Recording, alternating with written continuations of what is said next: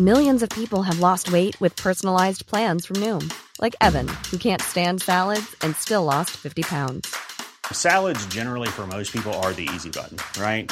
For me, that wasn't an option. I never really was a salad guy. That's just not who I am. But Noom worked for me. Get your personalized plan today at Noom.com. Real Noom user compensated to provide their story. In 4 weeks, the typical Noom user can expect to lose 1 to 2 pounds per week. Individual results may vary. Botox Cosmetic, onabotulinum toxin A, FDA approved for over 20 years. So, talk to your specialist to see if Botox Cosmetic is right for you. For full prescribing information, including boxed warning, visit BotoxCosmetic.com or call 877-351-0300. Remember to ask for Botox Cosmetic by name. To see for yourself and learn more, visit BotoxCosmetic.com. That's BotoxCosmetic.com. Opinion Line with PJ Coogan on Cork's 96 FM. 1850 715 996. Text 083 396 96 96. And your email for the show, opinion at 96fm.ie. If we do find out during the course of the morning that the starter's pistol has been fired with regard to the general election, or when we're going to hear that starter's pistol being fired, certainly bring it to you. The cabinet meeting has just kicked off in Dublin earlier than usual, and plus Leo, of course, cancelled their own meeting this morning, so all eyes are on Leinster House to see when we'll get the date, which of course could be very interesting, because if the date is the 7th or the 14th, there's thousands of people who won't be able to vote. That's going to come up throughout the course of the morning. Also, do you want any posters? Do you want anything to do with election posters? Because if you do or you don't, we're going to give you an opportunity to have your say on that this morning by way of a poll. That is all to come. But there was quite a lot of controversy last night at the City Council meeting, with a number of different plans coming before the meeting, before the councillors. That controversial housing plan on the GA grounds in Blackrock. There was loud applause in the public gallery when that was voted down. And of course, there was also a discussion of the Kilcully situation and the ongoing problem with destruction of graves and all that in Kilcully. Fiona was talking to some of the people who were in Kilcully last evening, and of course, the latest is that the security is costing them €6,500 per week, which is quite a lot of money. In fact, it's a hell of a lot of money. €6,500 per week. And that's only going to last for another couple of weeks, after which, of course, the locals or the families are asking, well, can we have some permanent security, some permanent CCTV there or not? And they didn't get much satisfaction on that last night. And afterwards, they spoke to Fiona about how they felt the meeting had gone. Laura Carey. I thought we were going to leave with the answer that the CTV was going to be fitted when I heard €6,500 a week for security to stay there. If they added 3 weeks to that, the CTV would be well and truly built in. Disappointed that they're denied that there was antisocial behaviour out there when there is. Clearly is. We're hoping next that the councillors are absolutely fantastic. Honestly, Kenneth Flynn, Thomas Gould and Tony Fitzgerald, they're brilliant. All the lads, we're just hoping next Monday we'll get a step further to securing the graveyard. So you are hopeful after tonight? What can I say? As she said, the security is only there now for another week. So if it doesn't continue next week, then we're back to square one. We've no rest. We're not sure what the next step is until the CTV is put in. Like, we're not going to rest until it's in. The councillors have all committed to making a contribution from their ward funds towards your Facebook page and your GoFundMe page. What was your reaction to that? Absolutely fantastic, delighted. Cork City are very good for support and things like that. Disappointed that the council didn't step in and help a bit and didn't, but very delighted with the councillors. Every single one of them were very grateful, and I'm sure the families directly affected to it are very grateful for it. It's Cecilia Walters. I think it was grandstanding, I think it was window dressing, and that's about as much as you could describe that activity as. On one hand, they're coming out, they're terribly sympathetic, they're terribly empathetic. However, then it's all dismissed at the very end because we don't have funding, we're self-insured, we're the only council that's self-insured, unlike Dublin Council, Galway Council, all falling under a broad insurance policy. Cork is treated slightly differently. So whilst there's an obligation by their own bylaws that they have to have insurance, they're taking the minimal amount of insurance, and they can't understand why people are disappointed in that. We don't have money, that's going to cost 200,000, that's not in question. And the fact that she would actually insult the victims by saying we can pay for one more week of security. So are you afraid that after next week that the graves up in Kilcully are going to be completely unsecured? Absolutely. And that something like this will happen again? Absolutely, and I'm not sure if you picked up on the coverage on Saturday, but there was a lady who alleged that her grave was actually desecrated after 24-hour security. I use security in lower term. I don't think they're a private firm. As I said before, they're council employees who are possibly putting in a bit of overtime, and that's as much. That's your lot. So they're absolutely leaving those people vulnerable completely all over again. She also said that there isn't a problem with antisocial behaviour and with vandalism in graveyards here in Cork, and that got quite a loud roar from people, a negative roar from people. Absolutely. I mean, that's a self-answering question. It's rhetorical. Anybody who took a photograph of the desecration of those graves and then to go on and at the same time claim that there isn't a problem with antisocial behaviour, in light of the fact and parallel to the fact that there is a Garda investigation, which is it? Why are the Garda investigations if there is an antisocial behaviour? You can't have it both ways, with respect. It's insulting to everybody's intelligence in that room. And moreover, her own councillors acknowledge the fact that there's an antisocial behaviour issue, not only in that graveyard, in all graveyards. Fiona, morning to you. People felt they didn't get much satisfaction last night. Yeah, no, just to be fair to the Director of Services, Valerie O'Sullivan, she did acknowledge the antisocial behaviour and the vandalism at Kilcully, but her point was that antisocial behaviour in graveyards isn't a major problem here in Cork. She said that, you know, in the past year, apart from Kilcully, I think there was 2 reported incidents to the City Council of vandalism in graveyards in Cork City. But when she spoke off this, the people who were in the public gallery, now there was up to 50 people in the public gallery last night, and they all booed that sentiment given by Valerie O'Sullivan. And you can, you know, on the other side of the argument, you can see where they're coming from and the fact that they've seen all of these headstones destroyed and statues destroyed, and they're the ones who have been the brunt of this. So there's a lot of issues there, PJ, and the group went in hoping that they will get answers. Now, they didn't get a lot of answers last night, but they are going to have another meeting next Monday. So when there was a public meeting on Saturday, there was a group set up from that meeting of 5 individuals who have relatives buried in Kilcully, and that committee will be meeting with council representatives and senior council officials and Gardaí next Monday at a ward meeting, and they'll be able to thrash this out a lot more. You know, a lot of these questions were just put to Valerie O'Sullivan yesterday, so she hasn't had time to look into a lot of it. So they'll be hoping to get more answers on Monday, and then after that they'll be having another public meeting so that they can relay a lot of the information to the people. And I suppose the big thing for them is it's not even so much repairing the graves now. A lot of them have already been repaired. It's protecting them going forward. And there, you know, we've spoken that there is CCTV in the car park of Kilcully Graveyard, but there isn't any inside the graveyard, and that's what they want. They want to have CCTV installed in the graveyard. Now, since all of this broke, there has been 24-hour security there, which has been, I suppose, 2 security guards on duty at all time. Yeah. And Valerie O'Sullivan confirmed last night that the council received a bill that was €6,500 for the 1 week. Now, she said that that's a lot of money by any standards, and going forward, you know, that's not going to last very long. She said probably a week, and I suppose like next week they'll review the situation again. But the residents want to or the relatives want to have that 24-hour security in place until they get the CCTVs installed. So I don't know where they're going to go with that, if it's going to be at a cost of $6,500.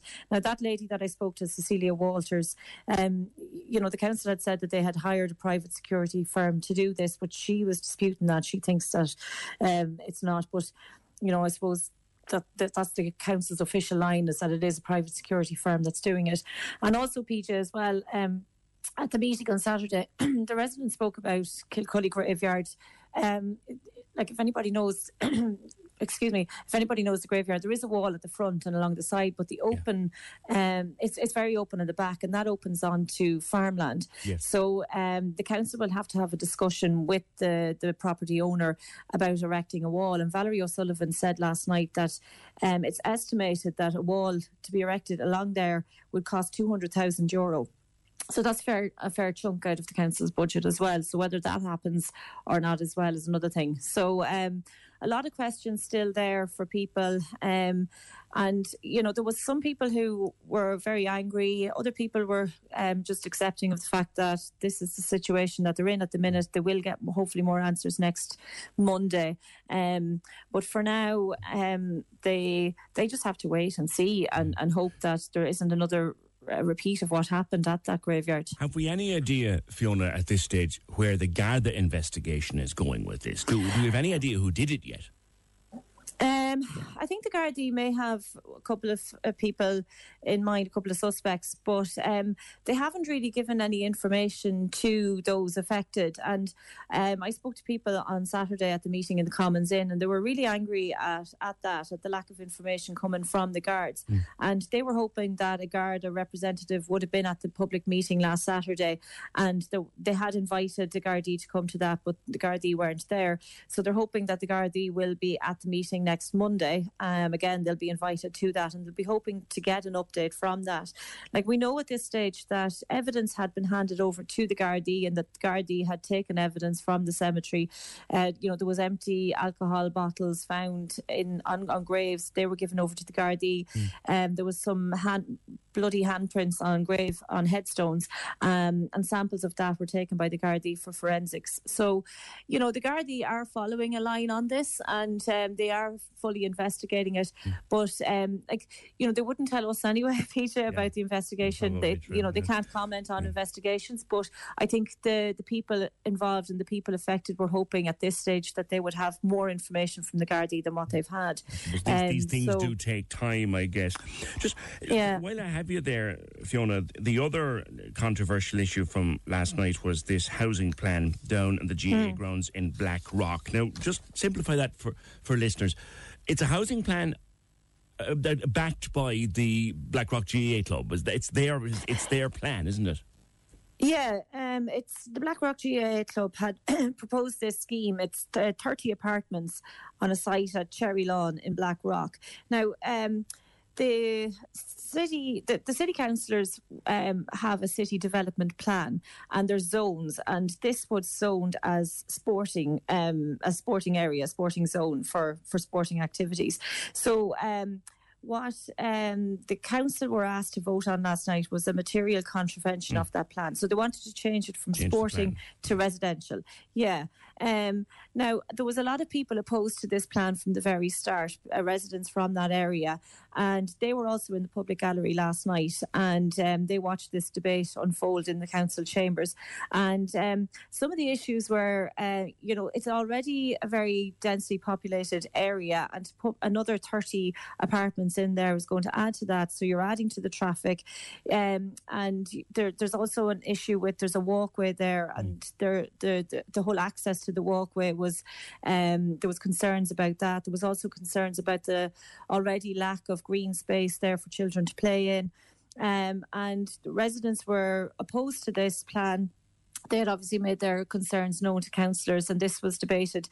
Now, interestingly, PJ, 26 people voted against the material contravention and only one person voted for it, and that person was Solidarity Party councillor Fiona Ryan. Yeah. And she said that we were in the middle of what she described as the worst housing crisis ever in the state, and here we are with plans for 30 apartments and the councillors are voting against it. But I think for a lot of the councillors it was the fact that they don't want to vote against a housing development, but it was just in the wrong location. And a couple of them said to me afterwards, there's no point in putting up houses left, right and centre just because we have a housing crisis. They have to go into places where there's going to be proper facilities, proper amenities, and that has passed. Now, we don't know whether or not that decision is going to be appealed to on Bord Pleanola, but the councillors are hoping that it won't. And I spoke afterwards to local councillor Fianna Fáil's Terry Shanahan, and he said that he would be hoping that if it does go to on Bord Pleanola, that they will look at the fact that 26 councillors voted against it and that the residents are vehemently opposed to it, and that they'll uphold that decision. Right, we'll be coming back to that as well in the course of the morning. Fiona, thank you as always. That's our senior news reporter, Fiona Corcoran. 1850 715 996. The Opinion Line on Cork's 96 FM. With the Solid Fuel Depot at Drew's Filling Station, Turner's Cross. Smokeless coal, turf, gas and kiln-dried wood. Open late, 7 days. SolidFuelDepot.ie. For 20 minutes of the best music mix. Non-stop. And everything Cork.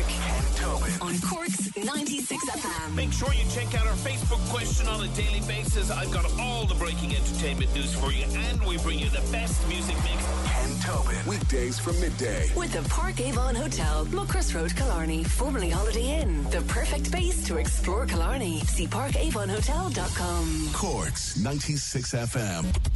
This is Cork's Gold IMRO award-winning talk show. The Opinion Line with PJ Coogan. Text or WhatsApp now. 083 396 96 96. On Cork's 96 FM. Just on the Kilcully story, PJ, that's crazy money for a week's security. Greed kicking in again. I do security myself. I'd be glad to do a few hours at night for a reasonable rate. Maybe three lads doing it on a rota could be done easily. Put people's mind at ease. 6,500. Just did some sums on that. If you break that down, that's 24/7 security. So 7 days a week, €6,500. That works out at about €50 per hour, which is about €25 per security guard if they patrol in twos, which take their salary out of it, which the going rate for security, as far as I know, is about 15 quid an hour. And there's obviously equipment and a hut and all that to go on top of it. So that's the kind of going rate for professional security. Do you know what I mean?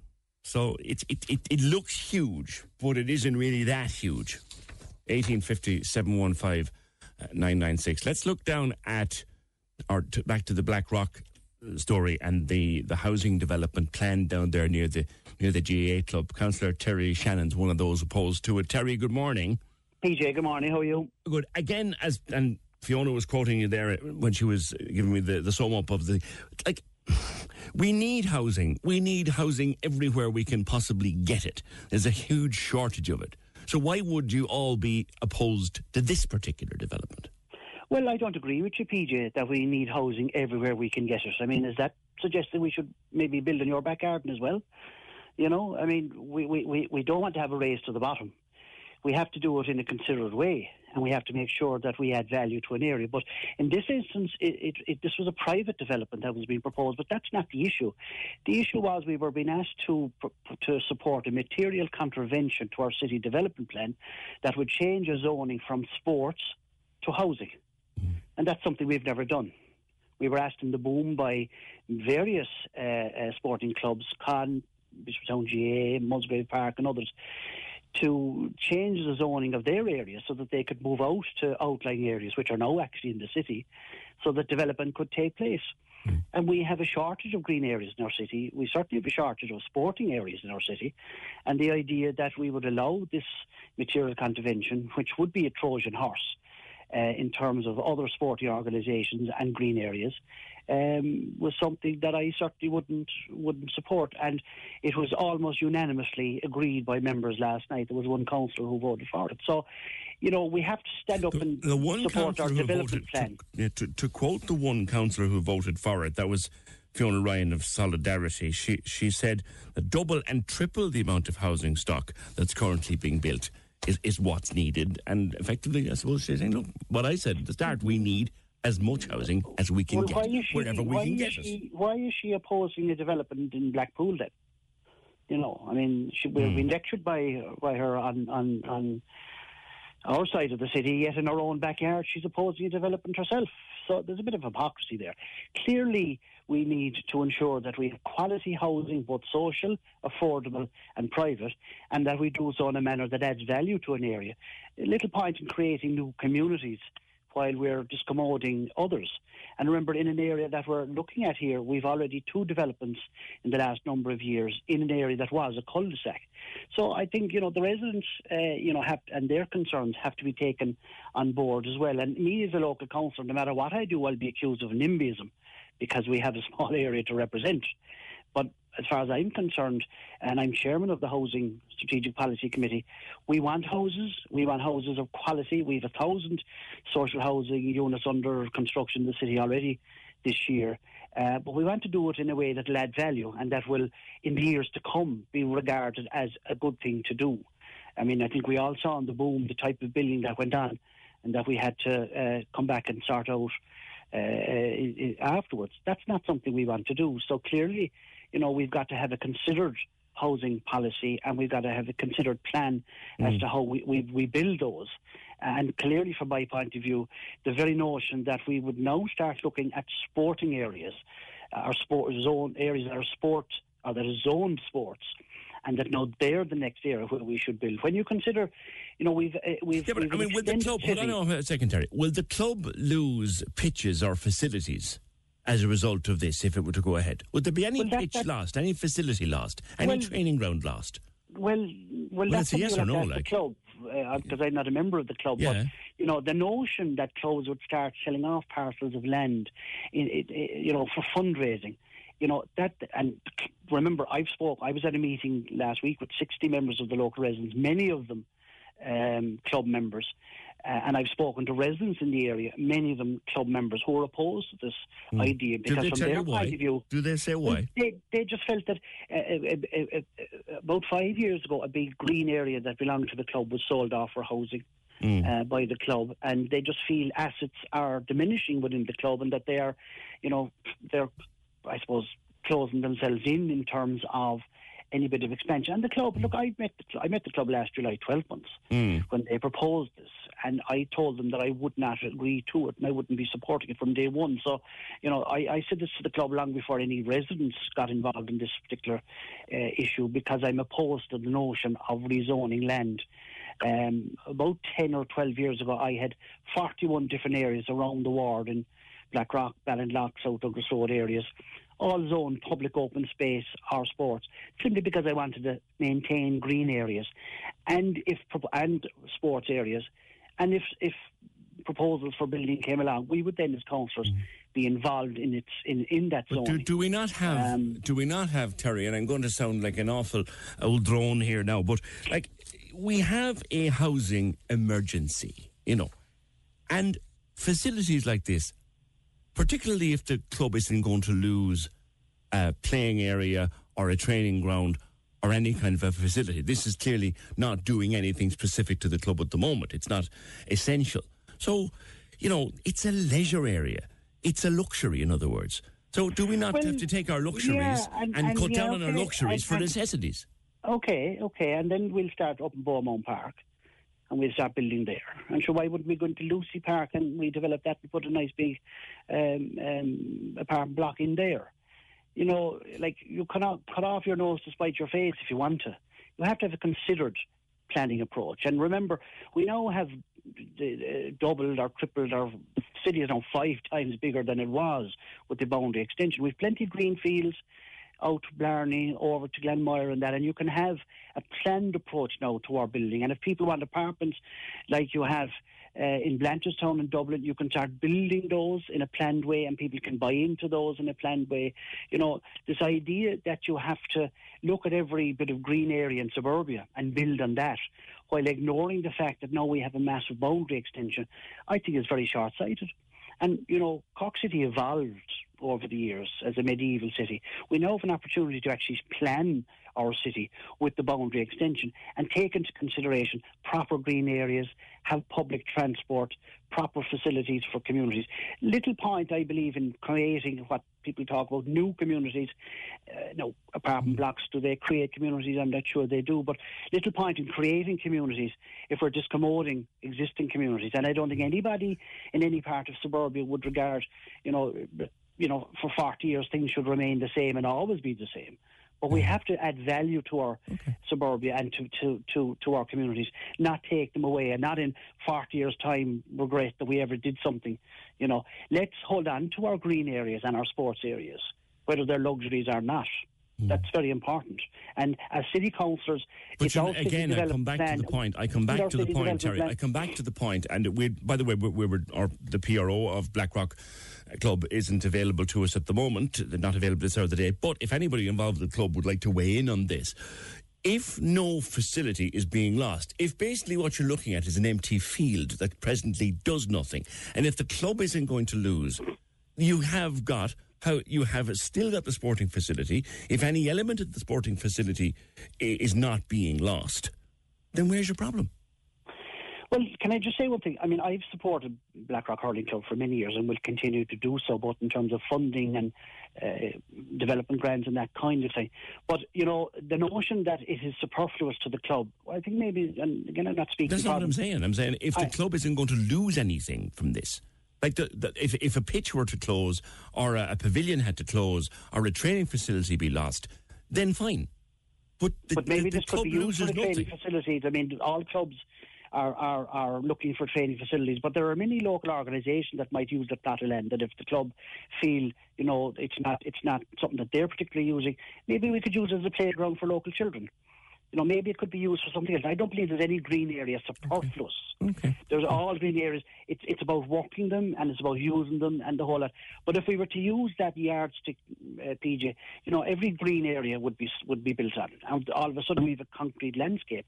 We need lungs of the city. We need more trees. We need green areas.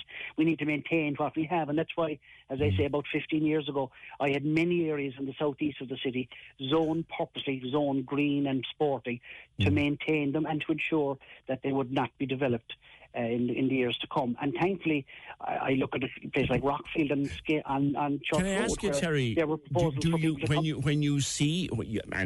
you were involved in all of that, and you say you stand over it, when you see the spiralling cost of rent, and when you see how damn near it is impossible for a young couple on average earnings to get a place to rent in the city, do you still stand over those decisions?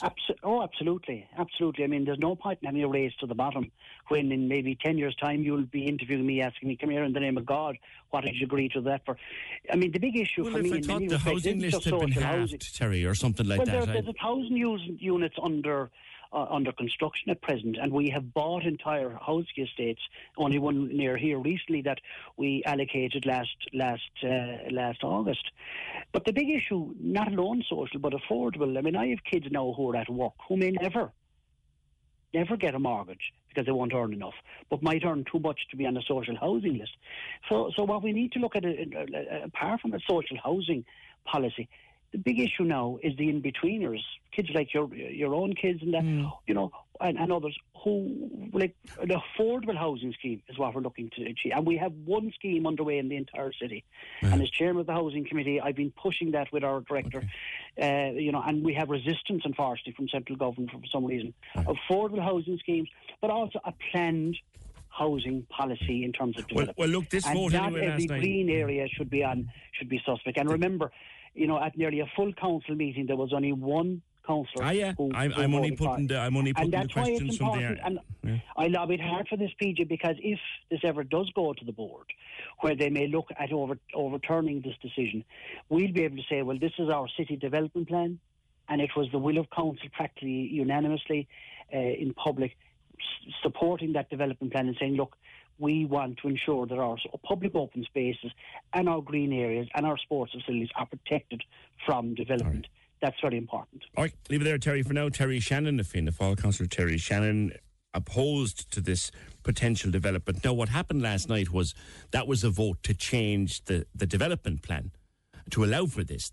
The development plan will not now be changed. So at the moment, this housing development is gone by the board, but it could go before a board Pleanála. That would be the next step. 1850 715 996. Again, anyone involved with the club, we'd particularly love to talk to you about your view on it and your view on the fact that it was turned down so unanimously last night. 1850 715 996. Coming up next, if you are renting a home, if you can get a home to rent, if councillors aren't blocking developments of houses right, left and centre, if you can get a home to rent, would you like the right to have a little pub or a cat in your rented home? You don't have that right. And in the landlord's market, landlords can dictate no pets, no dogs, no cats. So would you like the right to have that? That's where we're going next. 1850 715 996. In Belgium, Kate says they combine the housing with sporting areas. Every time they build a housing development, they build a sporting facility with it. And Siobhan in St. Luke's says this is typical GAA. They did the same in Montenotte with the Tank Field and removed the only flat public green space from Wiles. They're all about the money. Kevin says those complaining about high rents know who to blame. These are a bunch of hypocrites. Their arguments are based entirely on whataboutery. And a texter who lives nearby said they had to stop that development. He lives near the hurling club. It's a ghetto down there and really bad. The armed response units were there multiple times over Christmas. 1850 715 996. The Opinion Line on Cork's 96 FM. With the Solid Fuel Depot at Drew's Filling Station, Turner's Cross. Open 7 days for smokeless coal, turf, kiln-dried wood and gas. SolidFuelDepot.ie. So you've got a smartphone or tablet? Then get the must-have app. So you can take us everywhere. Download the Cork's 96 FM app today. And listen to your favourite shows on the go. Grab our podcasts and get all the latest Cork news. Cork news. And if you've a smart speaker, ask it to play Cork's 96 FM. Play Cork's 96 FM. Okay. On your phone, tablet, smart speaker, and radio. Turn up the volume. We are Cork's 96 FM. Line with PJ Coogan. Call us now. 1850 715 996. On Cork's 96 FM. We still have no word from the Cabinet as to what is going to happen this morning. If he decides to pull the starters gun on the election, he can call it for either 7th or 14th of February. We look as if it's going to be called before Thursday. If anything does come out of that Cabinet meeting, we will certainly let you know. But on that subject of whether or not you want the right to have a pet in a rented home. Like when you own your own home or you're in your own home with a mortgage, it's one of the great luxuries, it's a lovely part of any home is to have a pet. I know I run a small branch of FOTA, we've got 4. It's great. But there are a lot of landlords who won't let you have a pet. Won't let you have a pet next or near the place. And Fiona, who's called the show, wants to know, can we possibly have that right written into law? You tell us, I think, that they've passed a law to this effect in the UK that you can now have the right to a pet in a rented home. Is that right? Good morning to you. Hi, good morning, PJ. Yeah, I actually, after I said I'd be talking about this, I saw last night that they passed a law in the UK basically making it illegal to basically be prejudiced against renters that have a pet. Right. I'm not sure how exactly yet they're going to go about enforcing it, but... You've written to the Minister for Housing, have you, or you intend to? No, I only contacted on Twitter so far, but I intend to start a petition to bring attention to this. And I do realise, compared to homelessness, this is small peanuts. But, you know, there's so many more people now that are going to be forced to rent forever because of the housing market. And it just kind of feels a bit unfair that you should be kind of then pretty much ostensibly being forbidden from having a pet because... even if your current landlord is really sound, you never know when you're going to have to move. And having a pet in the current market basically puts you straight to the back of the line when you're looking at property. So, have you come across many rental properties where the agreement was no pets? It's most property these days, but also even I had a friend, I know somebody who, they had a dog in their property, and through, like, the landlord just ended up selling the property, so they had to move, and despite the fact that they had, like, a month's rent and the deposit and all that kind of thing, no problem, they actually ended up sleeping in their car for a week before they could actually find somewhere to move into, despite having a few months to look for somewhere, because it was difficult. And another friend had to give their cats away when they had to move. Yeah. And now I'm lucky enough, actually, my landlord in my building, there is somebody in the building with a cat. I'm actually allergic to cats, so I can't have a cat. But it's that whole thing of, unless I know you can be legally protected to have a pet, it's basically you are making a burden for yourself when you want to kind of look for new property. Because I did talk to people from an apartment block in Black Rock there, probably a year and a bit ago now, where like that now, the block had changed hands or new management had come in, and people who already had pets were given 6 weeks or something to get rid of them, which was, I thought, was extremely cruel. It's cool. And even now, obviously, it's fantastic the way the council and the housing authority bought up the Lee apartments. And that was brilliant that so many people didn't get evicted. But I'm on the social housing list. I mean, I'm not going to get up somewhere because I'm on my own and I have a job. So, but I'm on the social housing list. And when those apartments came up on the choice-based letting website, they all actually said no pets allowed. And that is the same with a lot of property that comes up on there. Now, not the county council ones, but a lot of the ones that involve housing boards also no pets allowed. Mm-hmm. Fergal, just getting a bit of clarification here for me with regard to what's happened in the UK. It's called the Model Tenancy Contract, and it's used as a template for rental agreements, and that's to be reworded to remove any restrictions on pets and, in fact, encourage landlords to allow them. So it's kind of like a model contract, kind of a draft contract that landlords follow. It's not a law as such. It's kind of a a template. It's a template for a contract. So if I have a number of apartments that I want to rent out, I can literally get this one off the local council or wherever and make up the contract to suit myself. And in that now, there's going to be no restrictions on allowing pets, and in fact, an encouragement on me to allow them. So it's not a law as such. I can ignore it if I wish. But yeah, and I'm sure, and it also says as well, only well-behaved pets or something like that, and I'm sure the landlord could, if they wanted to, find some kind of way out by that one. But I mean, there's been loads of health studies as well showing, that the benefits of having pet ownership helps with mental health and anxiety without a shadow of a doubt. I mean, I'm pretty certain that if I had a dog, my standard of living would improve 100%. But, it just really feels like you're being kind of prejudiced against now just because you can't afford to buy a house, and there's more and more people now that can't buy houses even though they're paying rent that costs more than a mortgage but don't have an income that would secure you a mortgage. And there is nobody who will recognise the fact that you've had a crap day in the office better than your dog. Nobody. Yeah. Have you ever thought about sharing a dog? It's probably easier with a cat when you're allergic to cats. Have you ever thought about sharing a dog with someone, that you'd walk them or whatever? The dog would live somewhere, but that you'd walk. There are actually apps, apparently. I didn't know there was apps for it. I have actually contemplated the whole dog walking thing. Yeah. And it's definitely be something worth looking into. Yeah, yeah. And I'd also say as well, when you see as well things like the Cork Dog Action Welfare Group and stuff like that, they can't house all the pets they've got, and that's some of those pets probably came from people that had to give them up. One of my regular callers here in the show, Michael walks the roads every morning at 6 o'clock and occasionally drags a poor neighbour's dog out for a tramp up the roads, just for himself and the dog. And Dee is just saying to me here, as a busy dog owner who isn't at home enough, they'd love someone to share their dog, So, it's one way of looking at it. Yeah, I think I'll definitely have to look into that. Okay. And I just really feel, as I said, that renters are basically, it is a form of prejudice against them that they can't have a pet. So, good point. All right then, Fiona, thanks ever so much for that. You can tell from Fiona's accent, originally UK, but she's been in Cork for nearly 30 years now. 1850 715 996. Yeah, that's not a law as such. It's just like a tenancy template that you draw up.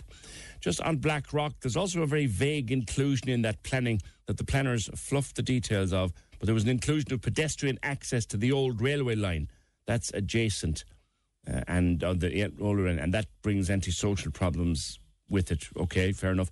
And on the BlackRock GA again, there's another aspect of it. Now the decision to decline planning to the BlackRock GA is a small cul-de-sac. There's already been 2 social housing projects completed, and the area is very congested. Also, people talking about Terry Shannon wondering, did he ever find out what caused the pollution of the Atlantic pond? I didn't get a chance to ask when he was on. Caller and Ballon colleague said there's a website called borrowmydoggy.com, and it's great, and there's even pet insurance involved. 1850 715 996. Getting back to the general problems experienced by renters and people looking to rent a place. Remember we talked about this last week. Here's a little follow-up from a topic we covered last week on the show. Dee did this one yesterday. Dr. Stanley, thank you very much for taking our... That's not that one. Here's the one I'm looking for. I'm all over the place this morning. I have very fat fingers today. Here we go. We ran a segment on the show last week in relation to an ad that had come up on daft.ie for a sex for rent arrangement in which a landlord would give the tenant the room for free in return for sexual favours as and when requested. Unfortunately, it doesn't seem this is the first time an ad of this nature has been advertised in Cork. Justina, you came across an ad like this as well. Yes, that was happened for me last year ago when I was extremely looking for apartment, house share or just a room. So I found that ad on .ie. There was not no address, just a circle that it's around the Glenmire, Upper Glenmire. So I text the person and I get the text back like, yes, this is still available. Cat, it's available to keep it. When I ask for a price, that person sent me text message, yes, this is 500 euro per month, but if you want to save money, we also have sex. Wow. Okay. Yes. And what was your reaction to that? Actually, I'm stopped chatting. I'm always try to keep away from those kind of people. It's a little bit dangerous. So I was just happy with that I was using not my own phone, just a spare phone number from Tesco, what I'm always using just for ads or for some kind of information, because I don't want to, some weird people will text me or ring me. You'd never know who is on the other side. So I'm stopped texting. That person was stopped texting me back. So I was just really surprised and, well, yeah. Yeah. So did they reply to you at all on that number anymore? Was there any follow-up contact? No. I'm just stopped contacting, and that ad was hanging on the daft maybe a few more days, and that's it. Only a few more days? Yes. So somebody might have signed up for it? Might be, I don't know. Maybe that person just take them out. I don't know. God, you'd wonder, wouldn't you? I mean, is this the first time you've ever come across anything like this? Yes. Yeah. Yes. Like... in that time I was looking really absolutely everywhere, and on the Facebook there is a lot of groups, and I know people looking just for the money, and lots of information was like, just for room you need to pay 1,000 euro with all bills and everything, so just for room 1,000, it means someone just want to make money. I just get the information from that group that don't reply for that. This is scam.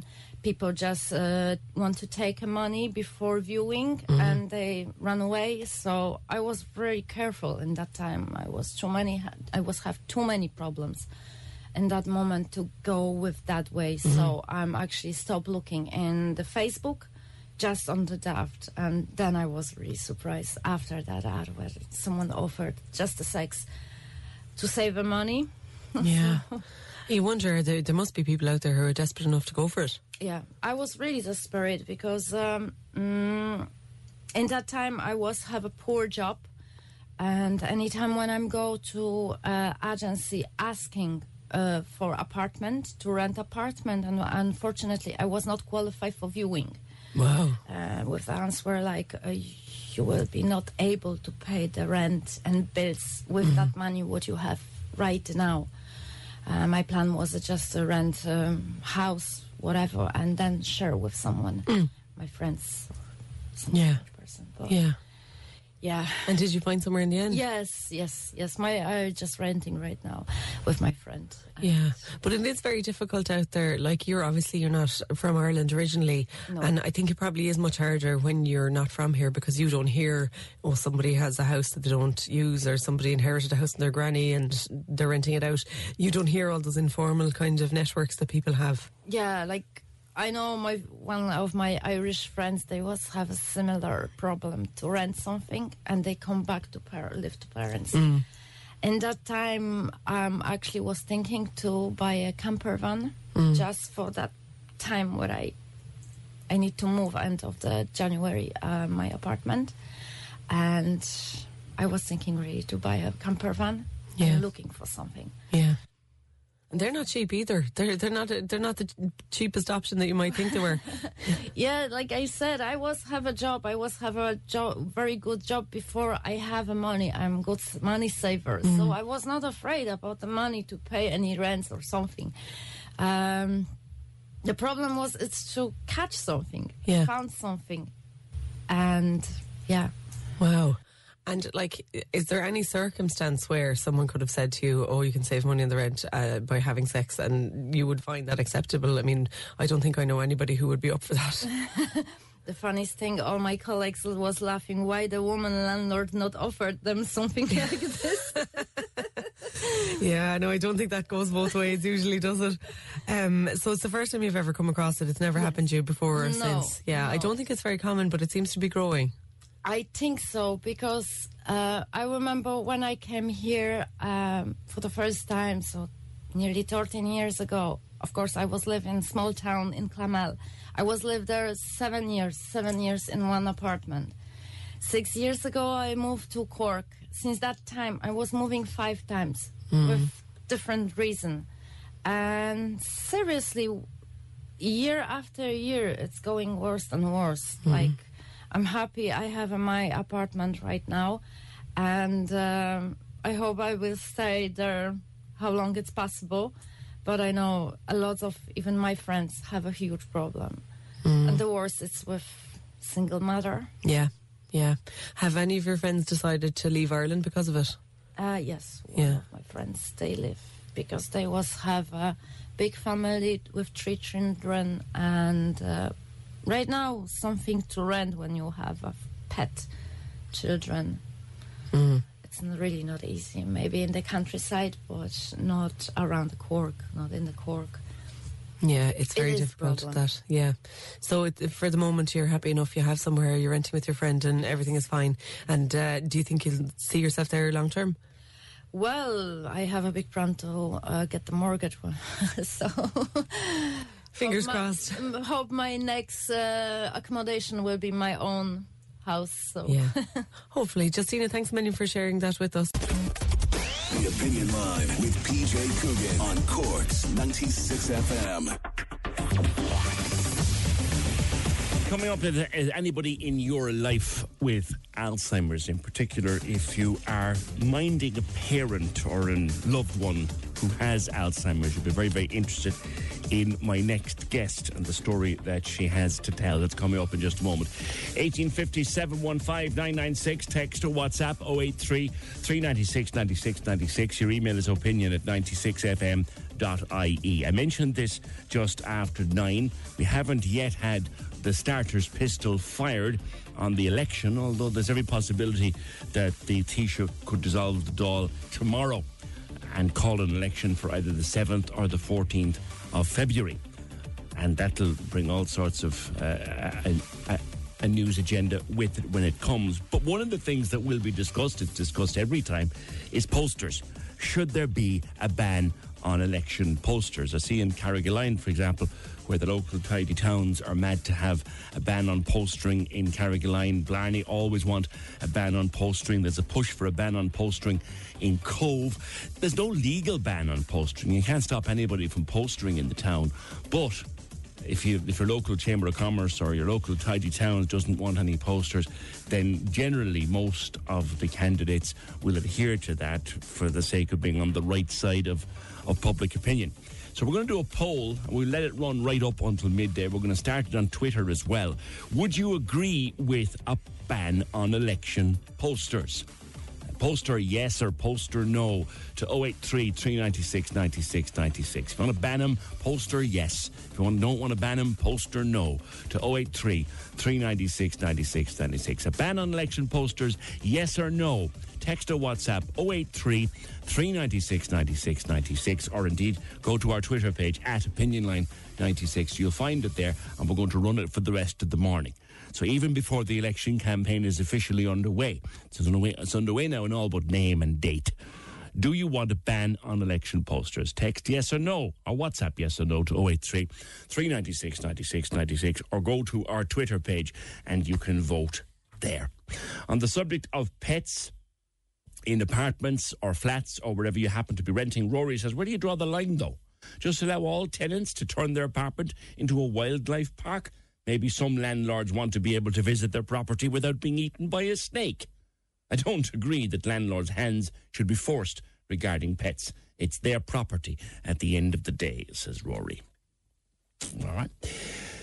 Now, I want to talk to Ciara Jordan, who wrote a lovely piece in the Irish Times, and quite a sad piece in the Irish Times before Christmas, about her mum and her relationship with her mum, and how living with her mum over the last number of years has become increasingly difficult because her mum has Alzheimer's.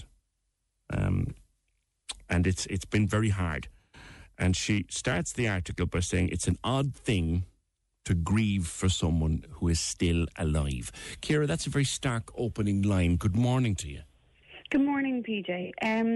Yeah, I suppose it is. It's not something that we regularly talk about, and that's one of the reasons why I wrote the article, I suppose. For me, it was this weird feeling I had throughout Mum's illness, and I only really realised that it was full grief in the last couple of months, last year really. And I suppose I'm a writer by nature, so I talked about it the way I know how. But also, there's great comfort in saying it out loud and other people going, yeah, me too. How old is your mum? So, she'd kill me for saying this on the radio. Alzheimer's or not. She's 76 now, so she's quite young to have such late onset Alzheimer's. And when was she diagnosed? So she was diagnosed 5-6 years ago. And initially she was fine. My mum was a very independent woman. She was very, full of pride and vain and all the rest. And she was in total denial initially. She was a bit forgetful. She'd be a little bit irritable. But in general, she seemed fine. It was only, I suppose, into the second and third year of the illness, really, that we started to really see a deterioration. And I suppose, as I say in the article, Mum started to be stolen by Alzheimer's, and we started to see those personality traits leave her. What was the first inkling, Ciara, that something wasn't right? So my dad's father died from Alzheimer's, so Dad did have, a little bit of knowledge on it, and we had a little bit of knowledge, and that everyone knows that, with Alzheimer's you get a bit forgetful. So things like we needed to repeat things a bit more. One of the friends that I noticed is that Mum would have been very glamorous and really would have taken care of how she looked, and one time, she just wanted to go out in her pajamas. And so, they're little personality traits that family members would know, but anyone outside wouldn't have a clue and just think she's grand, Yeah. She also started to get a little bit irritable, and she'd get a bit angry and think that she'd know random people. And so they were the first signs that we thought, okay, this isn't okay. She kind of generally wasn't herself, and it's more than just forgetting things. It is, yeah. And it's a change of personality a little bit. And it's about getting frustrated and her not being able to find certain words. And it's such a cruel illness, because initially, you have it, and that feeling when you can't remember someone's name. Yeah. Well, it's that constantly, but it's also that almost, I call it ants in your pants syndrome, in that she's never settled. She wants to always go home, and she always wants to go somewhere, but she doesn't know where that is or where home is. Yeah. And compared to what she was like, when you were growing up as a young girl? Like, what? Describe what mum was like before this. So my mum's from Northern Ireland, so she has that grey crack. She's got a Northern Irish bit in that, you know, she's quick off the mark, and she'd make remarks of you if you needed to. She was quite glamorous. She was always grey crack. Everyone always described mum as fun, you know, like Bernie's, like I said at my wedding speech, because mum couldn't make my wedding, but I said, you know, if mum was here, she'd be the first on the dance floor and she'd be the one that's leading the crack. So it's hard to see that. Now you see glimpses of it every now and then, of the crack, and she still, you know, would try to still have fun with things, but it's just that wit and that Northern Irish charm and wit is gone almost, and that's hard. Yeah, how is she now? Like, if you were to go to see her now today, yeah, this is a hard question to ask here. Does she know you? Okay. Does she know? She knows she has a daughter called Kira, but she doesn't know that that's me. Though sometimes she has moments of realization and tells me that I've gotten very old, which is true Irish mommy. But she genuinely doesn't know who I am. She generally doesn't know who Dad is. She often asks my dad, "Where's Jerry? Did you see Jerry?" And she's almost gone back to being childlike. You know, when I say she has that fun, like her fun is sticking her tongue out at you to give out to you, you know, so it's a bit like a child. She can, like, mum physically is fine. She can walk, you know, she can, you know, mobility is fine. It's just, I suppose, the cognitive is gone. Sort of lifting a cup of tea is very difficult for her. Sometimes eating is very difficult for her. But and she has no short-term memory at all. So, you know, and her long-term is almost gone as well. Oh, is so it? Yeah. It is, yeah. So she often asks, you know, can she see her sister who would have raised her? You know, where is she? And can I go back to her? So mum is back at childhood. Yeah. But she's in long-term care now as of last week, thank God. She... Was that a hard decision, Kira? Do you know, it wasn't, PJ, because... Well, it was a hard decision in that I suppose I'm an only child and, you know, it's just me, mum and dad, and my wife, I suppose, is a massive help. But in general, it's you know, it's so hard to care for your partner, and Dad really struggled with it. And she wouldn't let him dress her. She wouldn't let him go, you know, help her go to the toilet, and, you know, which I suppose is in some ways good because she has that pride, but in other ways it does make life very difficult. And we just weren't able to care for her the way that we should and that she deserves. Whereas she's in an Alzheimer's specific home, and you know, they do activities to really help her. So, you know, things like women, I suppose, are naturally, they go to babies and children, and so they have little very lifelike dolls that, you know, mum nurses, you know, like that's natural for her, and they have a lot of things that can calm her because she's constantly anxious and everyone wants to go home and is very unsettled, and that's really hard, you know, and that was the hardest part of having her at home was settling her, whereas in the home they know how to do that. Yeah. And also when I do spend time with her now, and when Dad spends time with her, you know, Dad goes in to see her every day. He paints her nails and he makes sure that she looks nice. And, you know, it's quality time now. It's not stressful trying to just literally get from hour to hour time. Can you still have a conversation with her, like? No. Mum would ramble. She'd ramble words. Now, I could say certain things to her, like, you know... Like, I often tell her that our neighbours are nosy in the house, and that will bring her back into giving out. But she's not able to really form sentences properly. Yeah. And I can have a conversation with her almost because I can understand where she's going, but many can't. Many don't really understand. She's starting to lose her words, is she? Yeah, like if you met her, she would just be saying random words and random sentences that don't make sense, and it would be difficult for yourself to have a conversation with her. That must be very hard to watch that. Yeah, and as I said, because Mum had such amazing wit and charm, that's the part that's stolen from you, and I suppose that's part of the grief that I was talking about when I wrote that article, that, you know, you're grieving who my mother used to be, and there's these massive moments of grief that you get. Like, one of the reasons actually why I wrote the article is because I bought a walnut whip, and my mother was obsessed with walnut whips. And I went home and I was so upset that day, and it was pure grief, you know. I just cried, and I was just lonesome for that mother that I had and that I no longer have. And I felt like I'm not entitled to this, because I could actually go to Galway and touch my mother and talk to my mother, and, you know, things like for my wedding, you know, Mum can see that I'm wearing a wedding ring, but she doesn't understand that I'm her daughter wearing her wedding ring. But yet she can see it and say, nice ring. So it's an odd feeling of, well, I have like this massive Like you said earlier grief. On, she knows that she has a daughter called Ciara, but this woman who comes to visit her, she doesn't associate that. No. That's now, there are random moments that she does, but very rarely does she know that I'm her daughter. Yeah. That's very hard. It is very hard. And, you know, I think there's moments when you just, it's just so hard to process, you know. It's so hard to kind of, and a part of you wants to run away from it, but I think, you know, anyone ever says to me, you know, what would you do if you're speaking to people at the beginning of this journey? And I'd always say, you know, try to cherish those moments as much as possible, because, you know, those interactions, whenever Mum was still okay, just a bit forgetful, you know, they're so valuable, because she is stolen from me now, really, you know. Yeah. You write in the second paragraph that you've heard Alzheimer's described as the long goodbye. A great friend of mine called Chris Keating wrote a song called The Long Goodbye, because his dad died of Alzheimer's, and it is often called that. And, do you know, Ciara, do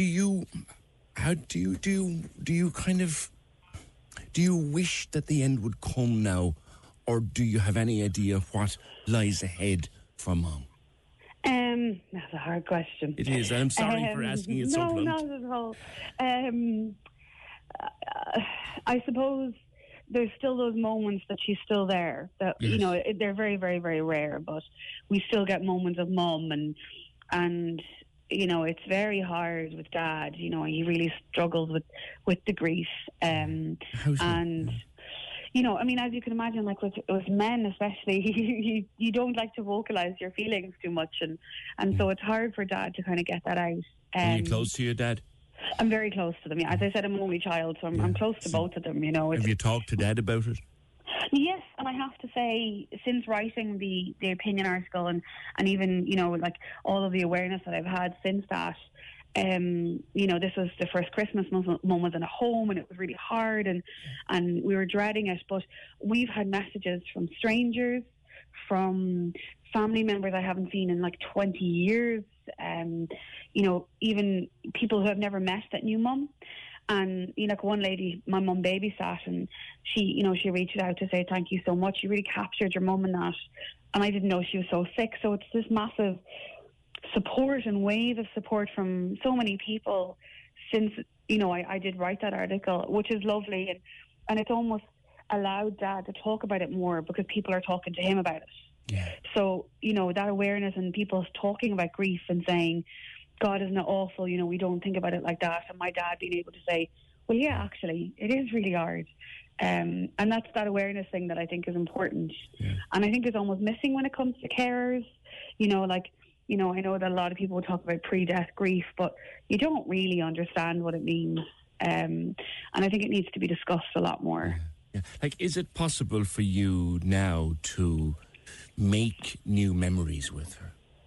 Well, I suppose for me it is. I mean, certainly not for Mum. I mean, there's some very hilarious moments that happen, and you have to find funny sides with it, you know. And in some ways, like, you know, a couple of years ago, like 2-3 years ago, whenever Mum was still a little bit with it, she used to think I was her sister.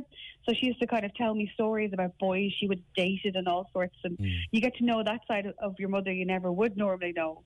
But in recent years, I suppose they're tainted memories, because they're sad, because they're one-sided, you know. Have you ever heard of, or have any of her carers mentioned to you about memory boxes? Yes, she has one, and she has a lovely book that she goes through, and she'll talk you through. Yeah. And God, it's wonderful, and sometimes she. she recognises certain people in us that you would never think she would, or she'd say certain things in her mind. You know, like, it's a fascinating disease. And on Christmas Day, Mum was lucid. Mum ate her dinner. She had a chat with me. You know, wow. Like, she was able to understand that she got Christmas presents. So you got a moment. Yeah, no, only a couple of hours. How much did that mean, Ciara? Oh, I mean, my whole family were just... We've done nothing but cry this Christmas. You know, and I think that kind of moment was so lovely, because you are dreading Christmas Day of that stress. So it was nice to have that. And it was nice, I suppose, because it was a time that she was going into full-time care, and there's a lot around that, you know. Mm, yeah. Do smells trigger her? They don't, but music does. Right. And when she hears 60s music, she starts the toe tap, and sometimes she'll have a bit of a dance with you. And animals. So we have a little fake dog that breathes for her. That's comforting. It's actually really comforting. I recommend everyone to get it. But it's really lovely. But that really brings back. So she calls that dog all the names of the dogs we've had for the last so many years. So little things like that trigger her. And certain clothes, you know, would trigger her as well. She'd get excited about fur, say. And so. Who takes care of you while all this is going on? My poor old wife has to deal with all of this in the beginning, and she's a massive support for me. And you know, she's never known Mum without Alzheimer's, but she's still managed to get close to her. Yeah. And I suppose I have someone who I can talk to about it, and she's a massive support even to my father now as well. And yeah, so, and she's the one that encouraged me to send that article into the Times. Mm. So yeah, well, that was a good day's work on her part. Yeah.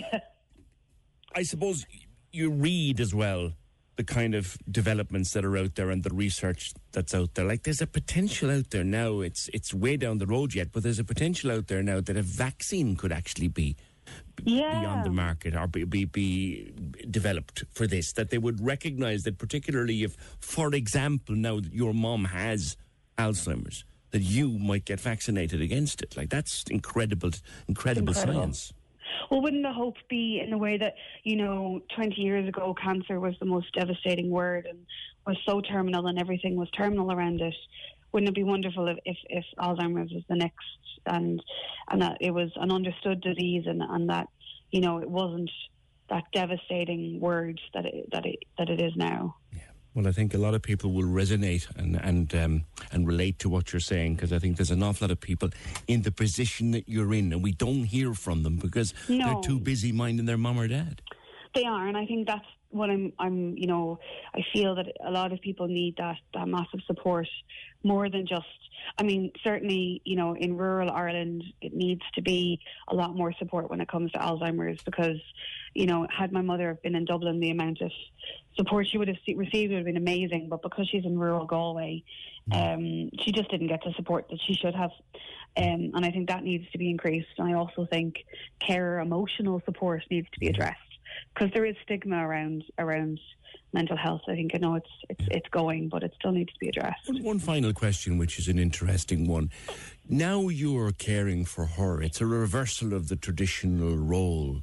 Yeah. Do you find yourself setting your standards to the standards with which she raised you? That's a good question. Yeah, I mean... So it was very difficult for that role reversal with my mother, because she was so independent. Mm-hmm. So she didn't like us one bit. And there are still times that she would note that I'm clearly younger than her, maybe not her daughter, but someone important to her, and she'd give out to me if I'm too mammy. But yeah, I suppose you do, and you do find that we all turn into our mothers no matter how hard we try not to. So yes, I suppose I am slowly doing that with her, yeah. All right, well, listen, I wish you well. I wish her well. And it's a lovely article. And thank you for the conversation today. And my best thank you very much. Best of luck for the future to yourself and to Mum, and indeed to your wife and to your dad as well. That's Ciara Jordan from the company Fusion PR, who wrote about this in the Irish Times. And there are others, lots of people out there with a relative who has Alzheimer's or some other form of dementia. And there's a lot of people out there with a much younger relative. Ciara's mum is 76. I know of someone in their late 50s who has it at the moment. And that's heartbreaking for those around them. 1850 715 996. Kate says, my friend's husband had it. They made a memory box for him of all the things he used to talk about when he was young. He thought he was in a hotel until he died. Memory box is great because they regress back to when they were young. Yeah, I remember a memory box, hearing about a person's memory box one time, and there was they kept a bar of imperial leather soap in it. And they noticed that if the soap wasn't in the box meant absolutely nothing. But the person would open the box, and if the little bar of old imperial leather soap was in it, they would be happy out, because the smell of the soap would drift up and almost trigger memories, the photographs and whatever. It's fascinating. I talked to another friend of mine over Christmas time, and his dad has a form of dementia, and they got a load of John Wayne movies for him because he can identify those. They put them on a DVD and they just play them over and over and over and over again. And that's what keeps them going, and whatever it takes, I guess. 1850 715 996. Botox Cosmetic, out of botulinum toxin A, FDA approved for over 20 years. So, talk to your specialist to see if Botox Cosmetic is right for you. For full prescribing information, including boxed warning, visit BotoxCosmetic.com or call 877-351-0300. Remember to ask for Botox Cosmetic by name. To see for yourself and learn more, visit BotoxCosmetic.com. That's BotoxCosmetic.com. Opinion Line on Cork's 96 FM. With the Solid Fuel Depot at Drew's Filling Station, Turner's Cross. Call and collect or get 7-day delivery for those cozy nights in. SolidFuelDepot.ie. The Cork Diary. On Cork's 96 FM. The Cork Sub Aqua Club, an Irish Underwater Council affiliate, will be holding its annual Tri-Dive event on Wednesday, the 15th of January at 7 p.m. at the Mayfield Sport Complex. The event is free of charge and aims to give a taste of scuba diving for those who might wish to train as a qualified diver. For more info, check out the club's Facebook page. A crafts and holistic fair in aid of Cork Penny Dinners will take place in the Metropole Hotel, McCurtain Street, on Sunday, the 26th of January, from midday to 5 p.m. There'll be everything from Reiki and card readings to manicures and hairstyling, and all are welcome to attend. If you have an event you would like mentioned, email corkdiary@96fm.ie. The Cork Diary. With the Wellbeing Network. Connect, take notice, be active, keep learning and give. See the wellbeingnetwork.ie. On Cork's 96 FM. This is Cork's Gold IMRO award-winning talk show, The Opinion Line with PJ Coogan. Call us now, 1850 715 996. On Cork's 96 FM. Thank you, Gary. Gary listening in New Zealand. Love the interview with Ciara, and well handled by PJ. Thank you very much, Gary. Do appreciate that. 1850 715 996. Now, we're hearing that Leo may go to the Oireachtas today to ask President Higgins to dissolve the Dáil and trigger a general election. That's not certain as of now, but as soon as we have it certain, we'll bring it to you, which kind of makes our text poll even more relevant. We want to know, do you want to see, or would you like to see, a ban on election posters? We're running it on text and WhatsApp. We're also running it on Twitter. If you want to see a ban on election posters, wherever, your town in general, wherever you want to see them, text yes or no to 083 396 96 96, text or WhatsApp yes or no to 083 396 96 96. We're also running it on our Twitter page at OpinionLine96. And around about 11:45, we'll close the poll and we will collate the whole lot to give you a figure. We'll try and do a running figure as soon as we can. Seems to be a lot of support for the ban on election posters. It'll probably never happen, but we'd like to know what you think anyway. So text yes or no to 083 396 96 96. That's a very strong indication coming out of Leinster House now that the Taoiseach will go to the Oireachtas today to try to declare the general election, which will be probably for February the 7th. But if you want to see a ban on election posters, yes or no to 083 396 96 96. And indeed, you can go to our Twitter page. Now, I heard Deirdre talking about this yesterday, and I read in the Echo today that almost 5,000 people have now signed two petitions to try to prevent the deportation of the Khan family, who have been in Cork for more than 2 years now. They've sought asylum here and they've made it their home. Hamza, Zubair, Umair and Matuba Khan, along with their sister Shazadi and their parents Mubin and Hina Mubin, are facing deportation later this week. I'm joined in studio by Hamza Khan and by Aaron Wolfe from Cloiste Éamon Rhys. Hamza, welcome to studio. Thank you so much for coming in. And delighted to meet you. These are nervous days for your family. Yeah, they are very nervous days. Like, it is actually appalling. We are asked to present ourselves to GNIB by Thursday, and I don't know what will happen when we'll go in there. It is a very stressful and very appalling situation here. And yeah. You came here when, in 2017? Yeah, we did came here in 2017, and then I was unfamiliar about the education system here. However, I kind of managed to know how does it work, and then I finally got into the Deer Park CBS, which is now known as Cloiste Éamon Rhys. I studied there, I got my Leaving Cert there, and all my brothers are now in there. Yeah. My youngest brother is now in second year. He's just 14 years old. He have friends here. And he is happy here. Like, imagine uprooting a 14-years-old boy from his school out. He already speaks for the Cork accent, I'm told. Yeah. He does. I mean, we were doing interviews with Matuba earlier, and we've never heard a fella say "like" so many times in one interview. Do you know, that's one habit that we have to get to drop the cans from doing things like. But how's it like? When did you get word that it was all going wrong, shall we say? Well, it happened in December. I got a letter specifying refusal on the appeal. And then that was a Christmas time and the New Year time. And after that, in January, there was a letter sent from the protection officer in Dublin and specifying that you have to present yourself on the GNIB, which is known as the Garda, National Immigration Bureau, to be there on Thursday. That's down in Anglesey Street Garda Station, the desk down there, isn't it? Or do you have to No. It's not the Garda Station in Cork. No. It's something completely different. It is something in Dublin. It's like a kind of different institution which kind of deals with these kind of things. Right. Yeah. Yeah. Now, you left Pakistan originally and then went to Saudi Arabia. No, the Khan brothers were all born in Saudi Arabia, so they were never in Pakistan. Right. Their parents are from Pakistan. Okay. But the Khan boys were all born in Saudi Arabia. Okay. So Hamza has never lived in Pakistan. So you came from Pakistan to the United Kingdom and from the United Kingdom to here. Yeah. And I think it's something we should probably get out of the way. A lot of people, when Dee spoke about this yesterday, were messaging to know, well, why under a thing called the Dublin Agreement, why not England? Why wouldn't you go back to the UK? Well, the thing is, I would really love to discuss these things with you, but because of the legal situation of the case, I really can't speak on that.